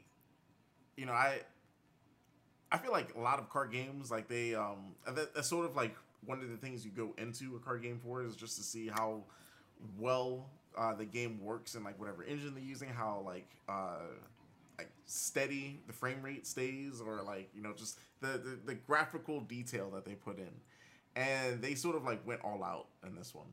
I love like the small details. I love the details of like when you're changing the views of the car, that the actual sounds of the car sounds different. So like if you're using like an outside view of like the back of the car, like you'll hear that. But then when you go inside of the car, like it sounds like you're inside of a car. So small things like that. I think the controller, the way they use the controller is pretty cool. It's not, you know, to the level of like DualSense, but it's still enough where you can really feel like the difference of like different roads and going off road and everything. Closest thing to a DualSense without actually being a DualSense. Yeah, I mean, I think that was an article I think I saw where they're wanting to do something like that for the Xbox controllers. Ah, okay. Yeah, so yeah, that'd be dope. Oh, I'd love that. But cool. What about you, James? Easy recommendation for top 10. It took a more refined Forza Horizon 4, like you said. The graphical quality is incredible. The variation of the map is so much fun. The volcano, the beach, the grasslands, the ruins, the radio stations, even. Just everything about Horizon. It's a festival. It's a celebration, and you can feel that in the game. Yeah. That's like my favorite part of these Horizon games, is that it, like you said, it feels like a celebration, and they don't ignore the culture surrounding, like wherever they are, they really acknowledge it and make it super fun. I love just picking a car too that like I would actually drive in real life and just modding the hell out of it, and like I'll probably never be able to afford this in real life, but like I could pretend for this game. It's just one of my pleasures, and yeah, I think this is an easy shoe-in for top 10. And I guess one more thing I did want to point out about this game that I enjoy so much is that a lot of the games, racing games, is like you have one or two cars that you start out with, and you have to do your races with those one or two cars. And you try and like slowly build up. Not in this. Forza chucks cars at you. All different kinds, all different styles. You want rallies, you want off-road trucks, you want like muscle cars, you want futuristic compact designs. Like it's all there. You want a Warthog? Have it. I didn't even know that was in there until you said something. I was like, what? Yeah. I can have a Warthog and then have the horn be the Windows boot up sound. Like, yes, why please. Oh man. I'm excited to see what they do going forward, especially with all those new franchises. Yeah. Oh, yeah. Yeah, exactly. That should be interesting. That should be interesting. But yeah, top 10. Easy. All right. So that was me. So that means it's Chris. Now. Yep. All right, cool. Let's talk about Bowser's Fury. Oh, man, Bowser's Fury. Oh, I fucking love Bowser's Fury. Fuck. But I don't know where it ends up here. I love this game. This was the first game of 2021. It came out really early, I think February or something, where I was like, oh, this is so special.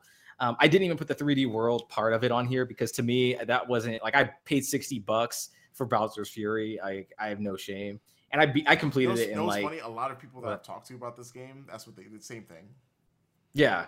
Yeah. Like, I think I don't even know if I'm off the first world of 3D World. Like, I booted it up and I was like, oh, yeah, this is great. I love it. It's a great game, but Bowser Fury is where I'm at. So this was like open world Mario, basically. That's the easiest way that I can describe it. It is so inventive. It's the most inventive. Look, I'm going to say it right now. I think it's the most inventive Mario game since Mario 64 or maybe Mario Galaxy.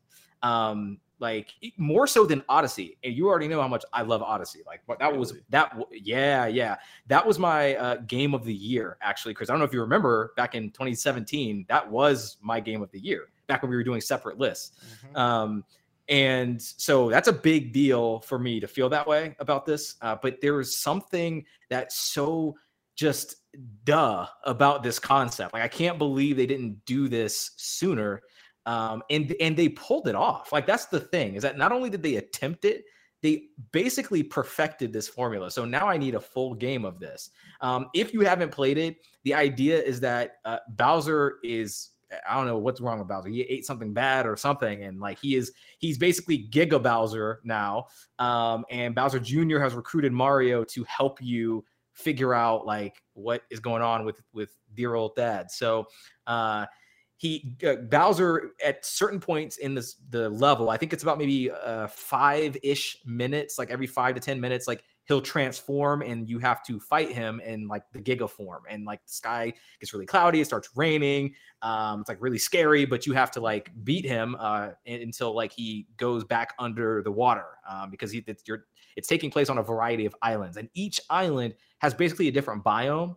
So like there are some biomes that are like have I think like lava pits. I don't ask me why it's an I don't know, but like there's like lava pits, and then there's like an ice island, and then there's like your regular kind of 1-1 style world. Like it's just like green grass and stuff. That's really the idea of the game. It's fucking super awesome. I don't know if I'm going to get you guys to really get this on the list. So I again, like I've said a few times tonight, I think it's probably not going to hang around the current list, but this would absolutely be on my top 10, my personal top 10, as I had a great time with it. It is a super platformer, no pun intended, and I really need a full game just like this. It's brilliant, and I found all the little collectibles, which I never do in these games. I don't ever do that, but like I spent a few extra hours going around willingly finding like all 100 cat shines or whatever they are. In this game. So yeah, I love this thing though. Such a fucking cool game. Yeah, I guess we can go ahead and cut it because I've watched my roommate play it and it looks okay. Great. Yeah, but like I've you know, I only have like a small experience with it, but it looks cool. Like I sort of like what you said. This looks like this is like they're testing some stuff. So yeah. Hopefully we'll see more of this type of like, you know, gameplay from another Mario game. I hope so. All right. So that goes back to me? I think so. Okay. Oh, man, there's a lot of big names left up in here. I know, shit. Should we keep skipping around or just dive in there? I think we can just dive in at this point because we're going to have to come back to these. Halo Infinite. Halo Infinite. Oh boy. Everybody here played it, right? Yeah. Beta. It's the only thing. Oh, you played the beta. Okay. I haven't even touched the campaign. Oh, wow. Chris, did you play the campaign? I didn't finish it. Okay, but you played it. Okay. Do you want to start then? Okay, so... Uh-oh. I know that I could see us putting this on the top 10. James, maybe because James, because look, because all right, so I'm not gonna say like I'm a huge fan of Halo, but like I dig them. I like them. I think they're fun games. I think they're cool games. Am I great at the multiplayer? No, like anytime we play, Rod like carries the team. Like that's something. That's one of those games where like I can always depend on Rod to like come through in the clutch. I wish this was like co-op campaign, but yeah. It isn't. Right now it's just single player, so that's like it's a drag. But so far of what I've played of the campaign, it feels like I'm playing a Halo game. It feels like they took like the best parts, like the best set pieces of like Halo 1, and sort of feels like a little bit of like Halo 3. It sort of feels like they got the best parts of that and like just put it, like focus that in sort of like an open world, semi-open world. Yeah, I'd say so. The grappling hook is dope. Like if anything, yes, that was the best addition to the franchise was the grappling hook. Yes, I need a. Me a grappling hook in all my games going forward. All Halo games. No Halo game from this point forward should come forward without a grappling hook. Yeah. It is a game change. Oh, what's up? Is that what the series has been missing? Yes. Maybe. Yes. Maybe that's all 343i needed. It was a grappling hook. That's interesting. Yeah, it sounds weird because you're like, okay, that's like something that's been in a ton of other games. Like, what really makes it that different? But like, right. It completely changes the way that you approach encounters in this game. And I also think it changes because in multiplayer, it's a consumable. So like you don't have it all the time. You have it for like, 3 uses or so until it's gone. But in the campaign, it's just you have it forever. It's on a bit of a cooldown, but eventually you can upgrade it to where like the cooldown is like, it's like a second or 2. It's very quick, very quick. Like by the time you're like grappling onto something else, the cooldown's up. So yeah, Chris, so I'm a little surprised about that. Actually, I actually thought that this game would have a lot more support. I absolutely think this has to be a top 10 contender. I like this might be the first game so far where I might feel some kind of way. Like if it's not up there, like, we should not discount the fact that like 343i has largely failed at making Halo games, well up to this point. And the fact that they not only made a good game, they made one of the best Halo games up to this point. I think something that by itself is like a minor miracle. Think about where this game was when we saw it a year and a half ago. The same place. No. Oh, you're trolling me. Okay. But it was just less pretty. Oh, well. Oh, I see what you're saying. I see what you're saying, because I think all of us had the same reaction of like, that looks fine. It's just not ugly, but like it could look better. It looks, yeah, you were like, I think we all walked away from that showing like it looked like Halo. Yeah. But the thing is, they had not captured that feeling for like 2 games, 4 and 5. Like 4 was like what, 2012, I think. And then 5 was like 2015, something like that. And then there was no Halo for like 6 years, the longest that the franchise has ever gone on ice.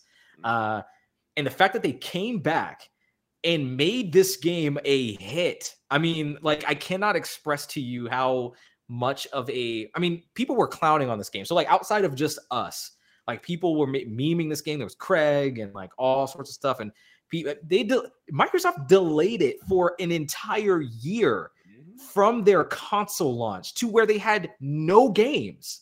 They did not launch with a single first-party game. And they did that in order to not shit out an entry. And who knows what that game would have looked like if they didn't have that year. So I don't want to talk too much about like what could have been, but like I do think it's important to consider like how triumphant like this game is. So when they released it, they shadow dropped the multiplayer early. I played a lot of it. I really enjoyed it. I haven't enjoyed a Halo multiplayer or really a Halo anything like in probably a decade. But that would be Reach. And I was even cool on Reach. Reach is fine. I like Reach, but it's not like my favorite. I would say like Halo 3 was like the last time I was like really into some Halo. That was like 2007. I was still in grade school. So like it's been a long time, but they were able to capture that feeling. Slayer, Capture the Flag, Oddball, all the classics are there. It's free to play now, so anybody can jump in and play it, but it doesn't feel like a free to play game. And I don't really like saying that because there are a lot of really cool free to play games out there. I don't want to like denigrate that model, but like it is a Halo-ass Halo game. Like you can really jump in and you feel like you're transported back to those times of like sitting in your buddy's, you know, house with like 4 LAN TVs, just like, you know, shooting a bunch of people. Like it's just, it is really, really cool. I have a lot of things I want to say about this, but I do think that we should probably save that. Like, yeah, this has an asterisk. Like I really think it should. I mean, if I'm the only one fighting for it, then I mean, I guess I should just let it rip now. But like, if Chris, if you're like, or James, like if you're like, I could maybe see it, then like, let's have fun with it. We're going to throw it up here. Okay. All right. We will come back. I have a lot of stuff to say about this, especially about the campaign. But we'll get to that. All right. Let's talk about Psychonauts 2. Who wants to start? Who's played that actually, besides me? On my list. So you have not. James, you have not? No, I have not. Wait, I didn't put it on there then. Wait, what? I didn't put it on there. No, I did not put it. Someone is just choosing violence right now. Okay, so we enter our minds and put this on the list. So I'm going to say this. I think that this does not need an asterisk. This just has a guaranteed spot. It's got to have a guaranteed spot. One of the 10. It has to be one of the 10. It has to be. This is one of the best games of the year, definitively. Like I almost feel like it's very hard for me to like put that up for debate. So have you? So when I say that, like neither of you guys have touched it yet, right? Right. But you guys, James, you dabbled a little in Psychonauts 1, though. Right. Okay. Chris, what's your history with Psychonauts? I heard of it. Oh, but never played it. Okay. Yeah. Okay. So, all right. Going into this, so I played Psychonauts 1 a little bit earlier in the year before this came out because I never played Psychonauts. I'd always heard about it, and I enjoyed it. Very dated. It's a dated game. I enjoyed it just as a piece of like gaming history. I'm glad I got to like experience it and get through it, but I really did it because I wanted to prepare for 2. I liked Psychonauts 1 quite a bit. 2 blew my fucking mind out. Like I could not believe how good that game is. It is Double Fine operating at like a level of height that I don't know if they've achieved ever. Like, and that's not to say Double Fine's not been good. Double Fine's always been good, but like Double Fine is operating on a scale like that is just firing on all cylinders. This game is funny, legitimately funny, not like cheap laughs, but like genuinely there's clever humor in here. The action is fluid. It's fun. It looks spectacular. This has the best art style of this whole year. And we've talked about games that I think look really good. Like we talked about Artful Escape, and I think that game looks great. But there's a style to Psychonauts 2 that it makes it feel like you're playing a cartoon. We said that about Dodgeball Academia, but Dodgeball Academia looks like, you know, it looks like a cartoon, which is fine. That's not an insult. But what I mean is like Psychonauts 2 looks like that cartoon was like ripped out of the TV and like 3D. And like it's incredible how pristine this game looks. And now I played it on a Series X, so I don't know like if you're getting 60 frames per second on like the current gen, but like it's so smooth, never hitches. I didn't see any graphical glitches whatsoever, none of that. So presentation wise, this thing is flawless. This game is also operating on a different level in terms of narrative. So I've talked about a lot of games so far during our discussion that like have really affected me personally, but I think really meant a lot to me. Psychonauts is a game that talks a lot about mental health. It talks about things like anxiety, depression, PTSD, a lot of serious topics. In fact, when you start the game up, there's a warning that's like, hey, trigger warning, like this, we're going to talk about, or content warning, or talk about a lot of stuff on here that like, you should be aware of. We do it in a way that's like accessible, and it's presented in like this cartoon format, but like it's, it's kind of serious thing. These are serious topics. And this game delivers on that, like absolutely in spades, and handles it with like an aplomb that just cannot be understated or overstated, I should say. The premise of this game is that you're playing Raz again. He is an official psychonaut, or he's been inducted as a psychonaut. Psychonauts are people who are, they're like kind of in espionage, kind of spies really, and they go and conduct missions around the world, psycho missions, I guess they call them, or psychonaut missions, something like that. But they deal with like the brain and brain powers. So they have like abilities inside of someone's head, and they can do, certain things, like ethical things, one would hope. And this game actually kind of questions some of that stuff, because Raz ends up doing something that's ethically questionable. But you go in and you like kind of deal with things, and they sort of codify a lot of aspects of like cognitive activity. So for instance, censors or things that purge bad thoughts or thoughts that don't belong, those are like represented by, guys in suits, big glasses, and like big rubber stamps, like that say that have like no on it, basically. They do things like having bad moods. You have to deal with that. And what that representation is like a kind of a bunch of black squiggly lines that like kind of shoot at you. And you have to sort of telekinetically like link up with it and find like where the mood actually is, and like kind of fix its heart, as it were. There's a lot of that sort of thing. And I just don't think I played a game as creative as Psychonauts 2 this year. I genuinely don't think. I look at this whole list and I just don't know if there's anything. I think the only thing that kind of gets a little close as far as like just, whoa, what the fuck, is like kind of Artful Escape. But even with Artful Escape, I think there's a lot of, I like to say like neon diarrhea, I guess, would be like how I would say it. I mean, it looks great. I think it's awesome, but like it's meant to be very like, it's not really meant to make a lot of sense. It's meant to be very kind of just haphazardly put together. Whereas in Psychonauts 2, there is like, it's that similar vibe where everything's kind of like fucked up, but like it all makes sense somehow. I want to have an opportunity to talk about this. This has to be asterisk. It has to be. No. So I've heard nothing but great things about this game. So yeah, I agree. It's definitely top 10. Okay, so let's asterisk that, and we'll definitely. I'm ready to talk more about that later. All right, cool. Got you. That was you, right, Chris? Yeah. Okay, I'm gonna talk a little bit about X01. Real quick, X01 is, I've been doing a lot of talking tonight, guys, sorry.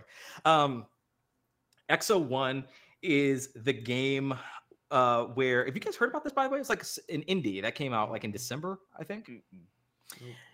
An indie game made by one guy. One dude made this. It's on Game Pass, so check it out if you have that. I think of it like this. Two things. Number one, if you've ever seen The Matrix Revolutions, there is a scene where Neo and Trinity like are in the spaceship or whatever, the Logos, and they like kind of shoot up into the air, and like they see a grand sky like kind of painted beautifully, like kind of above the clouds, and then they like drop down and it's back in the shitty machine world. I don't know if you got no, nothing. Okay, maybe another thing. Oh, you do. Okay, yes. Yeah. So think of that, and then maybe think of Interstellar. The black hole scene. It's like when Matthew McConaughey goes into the black hole and everything gets all like screwy. And it's like everything's kind of getting stretched out and it's like all fucked up. So think of it like that. It's those two things. X01 is a game that is completely combat free. It's an exploration game where you are meant to get from one area to another. It's an intergalactic thing. So you are literally in space and on different planets, and you are controlling a spaceship that is actually moved by momentum itself. So basically, you start every mission kind of hitting the planet. And I should provide a little bit of context. So the game opens with like a bunch of garbled messages. Like it's nonsense. They're not actually saying anything, any actual words, but like a made up language, like Simlish, I guess, or like Animal Crossing language. But the text is on the screen. So it's like kind of translating it. And it's like a mission control talking to somebody about how, like, you know, the mission's gone wrong and something's like bad and a whole bunch of people have died or something. And the screen kind of cuts back in and the ship flies into a planet that is obviously not Earth. It's some far out planet. They all have like kind of names. I'm assuming they're made up and not actual scientific names. I'm assuming that. And you build up energy in your ship to go faster, but you're also adherent to gravity. So you just basically shoot off of ramps. And so if you're in the air, you gain the energy and you plummet down to Earth, basically going like faster than the speed of sound, because presumably you're going like really high in the air when you're doing this. And the faster you hit the ground, the more inertia you maintain. And so you could keep going that way. It's a little disorienting at first. You got to get used to it. But once you do, you're just like, just booking it across planets. And it's so satisfying. I thought it was really, really cool. This game is like 2 to 3 hours long. Not a long game at all. I beat it in like one sitting, in an evening, actually. Mm-hmm. And I thought visually it looks spectacular. Play this as like a Zen type game, something you just want to kind of zone out to. Maybe throw on a podcast, although the music is solid too, but like you definitely can put on a podcast or listen to something. And there's not much to it. There's a few wrenches thrown into it. So occasionally, like for instance, there's one planet where it's almost like a moon style thing where like you're in the gravitation of the planet, but like you have to get the thing that you have to get to, or the little structure that you have to get to the next area, is like on a different planet entirely. So you have to find a way to launch yourself from the planet you're on then, or there, to the next planet over. And there's one planet where like they take away all of your abilities. Like you don't have the ability to gain any inertia or anything like that. You only have the ability to jump your spacecraft, and you're kind of at the mercy of the wind. So you have to just kind of deal with that and jump appropriately and just kind of maneuver with that sort of thing going. I thought this was a really, really cool game. I don't know if anything I said actually made sense. I apologize. I tried to explain that as best as I could, but it truly is something that like I think you should experience. I don't think that this is something that makes the top 10, but I wanted to bring it up here because I thought it was a really impressive achievement, just on a technical level, and something that deserved to be shouted out here and for people to go ahead and try. It's called X01. I think it's really, really awesome. So I want to say this, and as a quick plug for the YouTube channel, everything that you just described went perfectly well with the video that's playing. Yeah, I was about to say, this makes a lot of sense. Too much. That's funny. Watching. Yeah. Okay. So yeah, you did a really good job describing it. I appreciate that. This looks cool. You said it's on Game Pass. I'm definitely gonna check it out. Yeah, it's on Game Pass. Just a couple hours long. Definitely give it a shot. Nice. All right, cool. All right, is it on me? I think so, yeah. All right, let's talk about Tales of Arise. Oh, shall we? Yes. Yep. All right. Tales of Arise. This is one of the few that I nominated that nobody else did. But man, this was my JRPG of the year this year, for sure. Tales of Arise, I think, is the next step in the Tales franchise that's been running for how many years now? Like a couple of decades at least, right? Yeah. I think it's at least 20 years old. At least 20 years old right now. And I think that this is the most engaging the game has been. Tales games have been for me. I'm not super versed in them. Xillia on the PS3, I remember. I had a little bit of encounter with Berseria as well. But I think Tales of Arise takes the classic JRPG formula, does just enough to innovate onto it, and it just has a nice, solid cast of characters, 6 different party members, super engaging combat. Each character has their own different type of fighting style. Like there's Alfin, the main character. he has basically the Blood Knight approach, where you can sacrifice HP for more power. You have Law, who's the martial artist, so he's real good at knocking out different defenses for different enemies. And you rotate through your cast as you fight in order to find the best teammate for the right situation. And there's also the party system, as far as like getting to know each of your comrades again. Like I mentioned, Scarlet Nexus, that's also present here in Tales of Arise. Not so much in the ability to unlock different abilities, but just to understand each other more. I actually found myself sitting by the fire and listening to everybody's story, trying to figure out their struggles, because there's a lot of talks about different about classism, about the different types of races that are involved on this world. What it means to have like your own free will versus following the will of like just the way society is and that sort of thing. And I just like all the way start to finish just couldn't put this game down. So I think this deserves a spot in top 10 for sure. Again, not the most innovative game on this list. Not even the most gorgeous game on this list, but still very beautiful visuals. That that watercolor art style is fantastic. The combat is just enough to keep you engaged throughout the entire story. The story doesn't stay too long, outstay its welcome.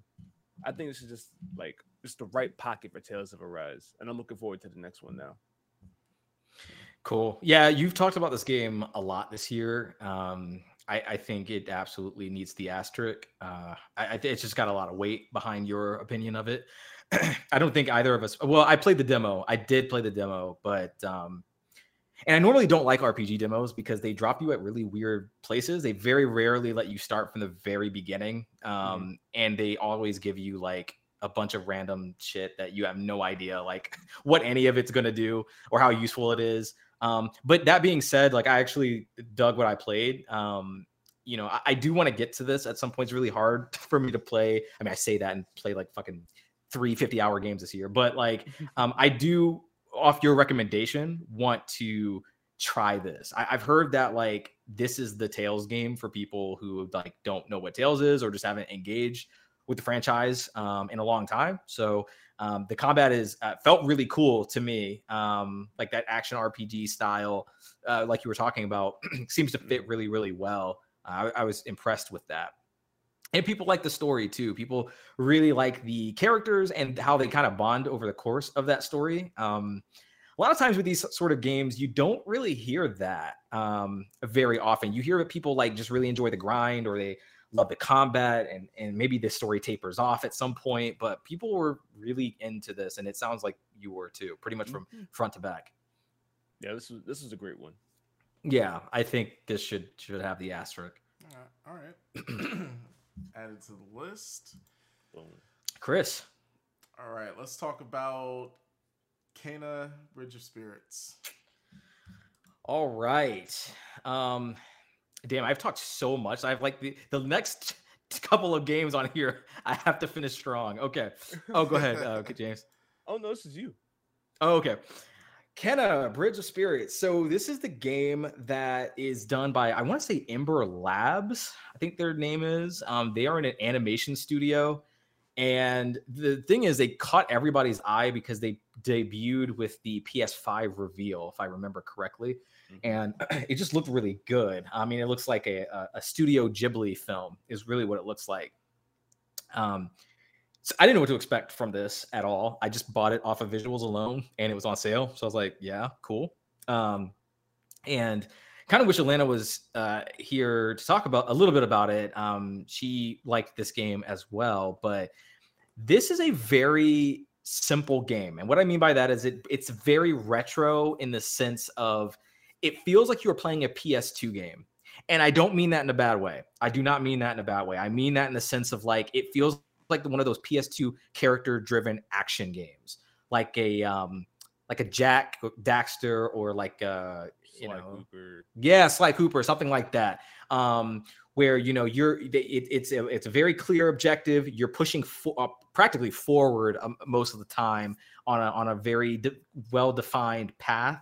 And I guess to contextualize a lot of this, you're playing Kena, who is a spirit guide, I think. You don't get like a lot of info on her, but she's going to this village to help some spirits pass on. And but little does she know, there's something going on there. There's like some corruption with some of the rot, I think. The rot are these like cute little spirit guides, I guess, or yeah, kind of, actually, yeah, kind of. That's a good, I can't believe I didn't think about that. Yeah.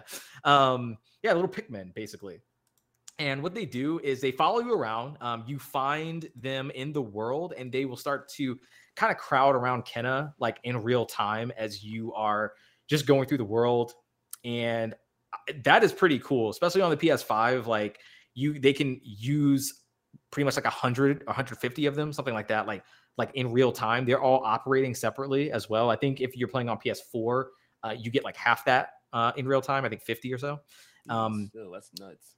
Yeah, it's pretty cool. It's a cool feat. I don't know how they were able to do that, but in combat, they're useful because you can use them to power up your weapons. So you have a bow, you have your staff, and one other thing I might be forgetting, but like they can help like power up some of your weapons so that they're just better for you. And the combat in this is surprisingly tough. Like some of the bosses will kick your ass. Like I actually had to take it down a notch on the final boss because I was losing a lot. Like this looks like a game for children, but don't be fooled. Like this shit is not easy. So it's very, I don't want to say Dark Souls like, because that's so cliche at this point, but like, it kind of is. Like, you're not dealing with stamina exactly, but you are having to pay attention to and read enemy movements and find openings. So it's very much taking from that school or that philosophy. I had something else in my notes here I wanted to mention. So I mentioned the visuals. They obviously look great. I think that's the best thing about this game is I think people should play it just because it looks astounding. Everything is just drop dead gorgeous. I actually played this on performance mode. I know, Chris, you usually play things always on 60 frames per second. I tend to sort of flop between the two. Depends on like if the resolution's like dynamic and how badly it dips. But I had to play this one at 60, and it looks gorgeous, even with the 1440p. I have to admit, like it was really cool. So some light platforming, puzzle solving.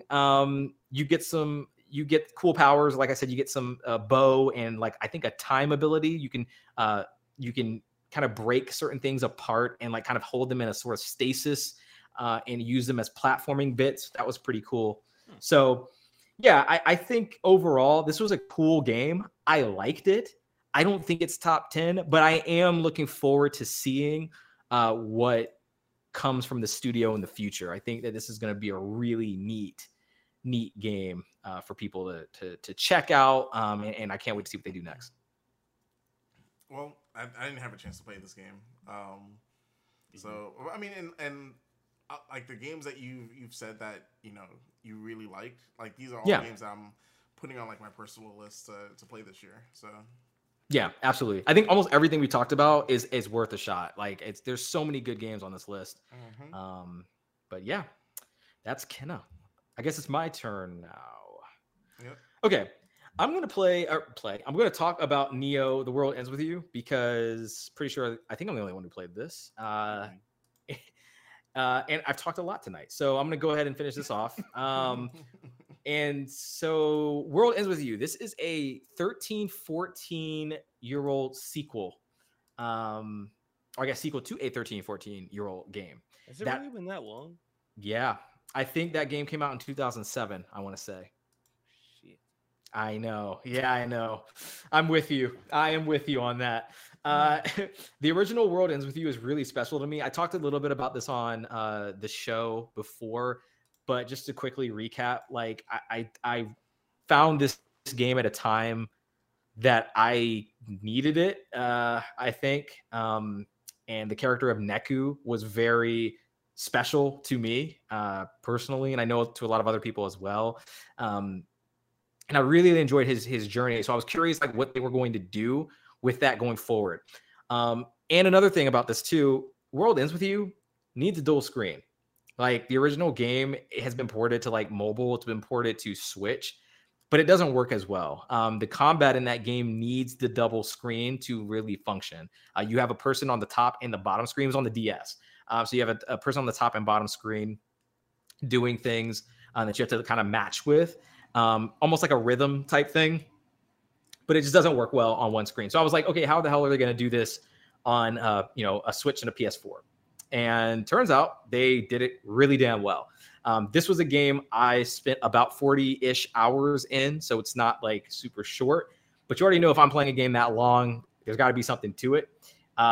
And I think overall, this game mostly delivers on the promise of World Ends With You. This is something you can jump in completely fresh. You don't have to play the previous game, but the narrative idea is that a pair of kids are thrust into the Reaper's game all over again. And the Reaper's game is where you have to complete a series of objectives every single day for a week, or else you get eliminated.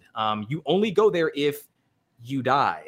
So the kids are like, well, how did I die? I have no idea what happened. They don't know how they got there or what they need to do to get out. They just need to win. If they win, they have a chance at coming back to life, basically.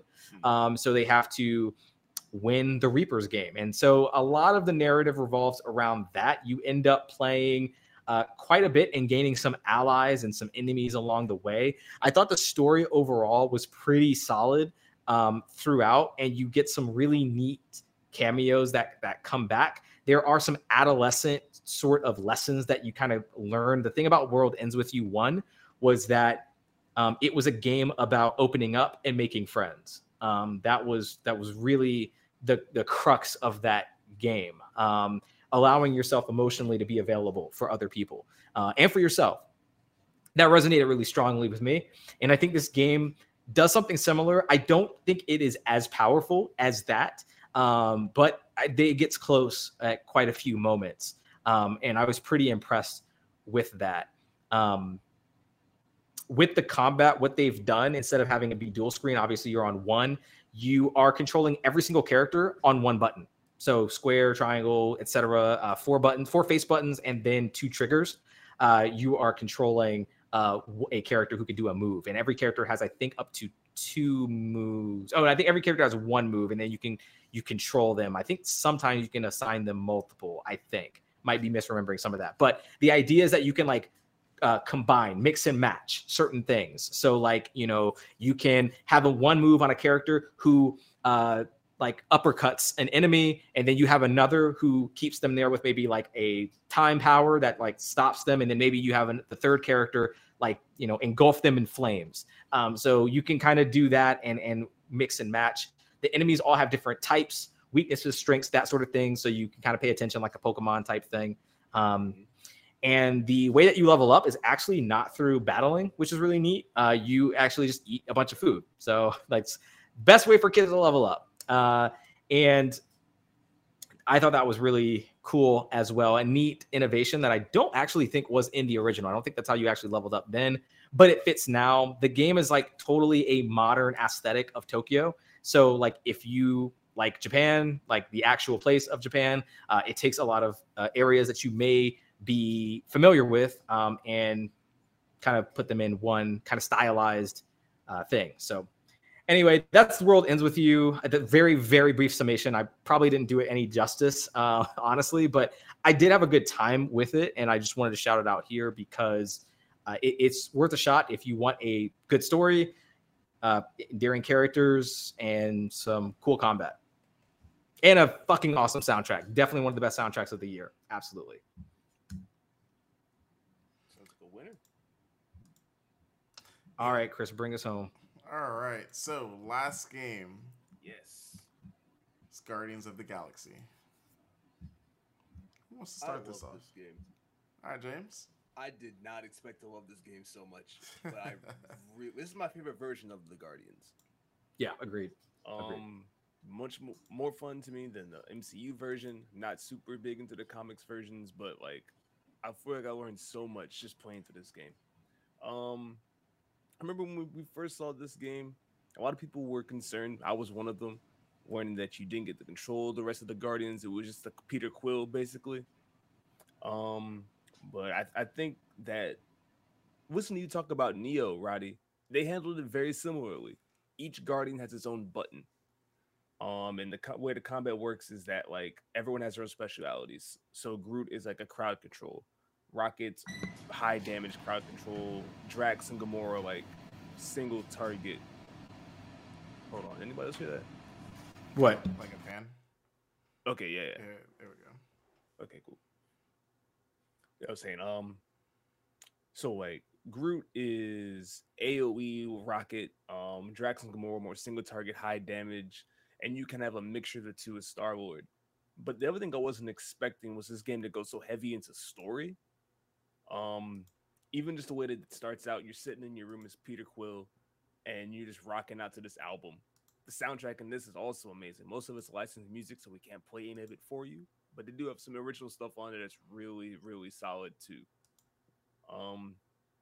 And just the whole story, the whole experience of, like, Peter realizing that his consequences have turned his actions have consequences he wasn't expecting, and how he's going to deal with those going forward. This is more of like an origin story for the Guardians themselves, so they're learning how to coexist as a team. That's a lot of fun. The places you travel to are just gorgeous. This made me like excited for Mass Effect. I want to see if they can hit their planets on the same level as Guardians does.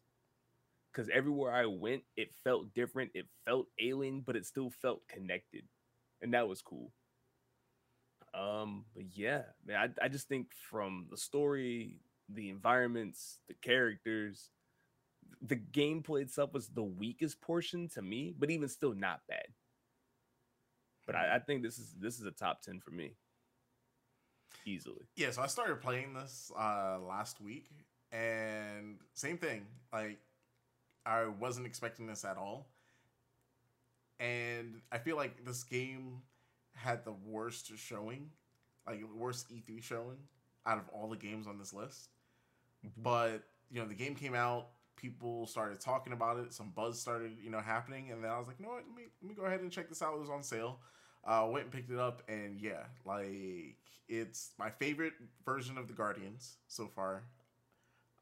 Like, Marvel's version is good, but I feel like this one's closer to the comics. This one's definitely, it's different from Marvel's version. Mm-hmm. The combat, I enjoyed too. I enjoyed that. Like, at first, I was worried that we're just playing as Peter Quill, but being able to, like, be in a fight, but at the same time, control what, you know, Gamora's doing, control what, like, Rocket's doing. Like, like you said, everyone has their own attack. Once you start leveling up, you have more of a choice for what they're doing. There's the ability of, like, if you want a character to play a certain way, if you want them to be more aggressive, you can sort of, like, choose how they play. So there's a lot of customization with that. There's the costumes, the unlockable costumes in this game, amazing. Nope, don't have to pay for any of them. They're just in the game. What? Yeah, this game's definitely a love letter to the franchise for sure. What about you, Rod? Did you get to play this?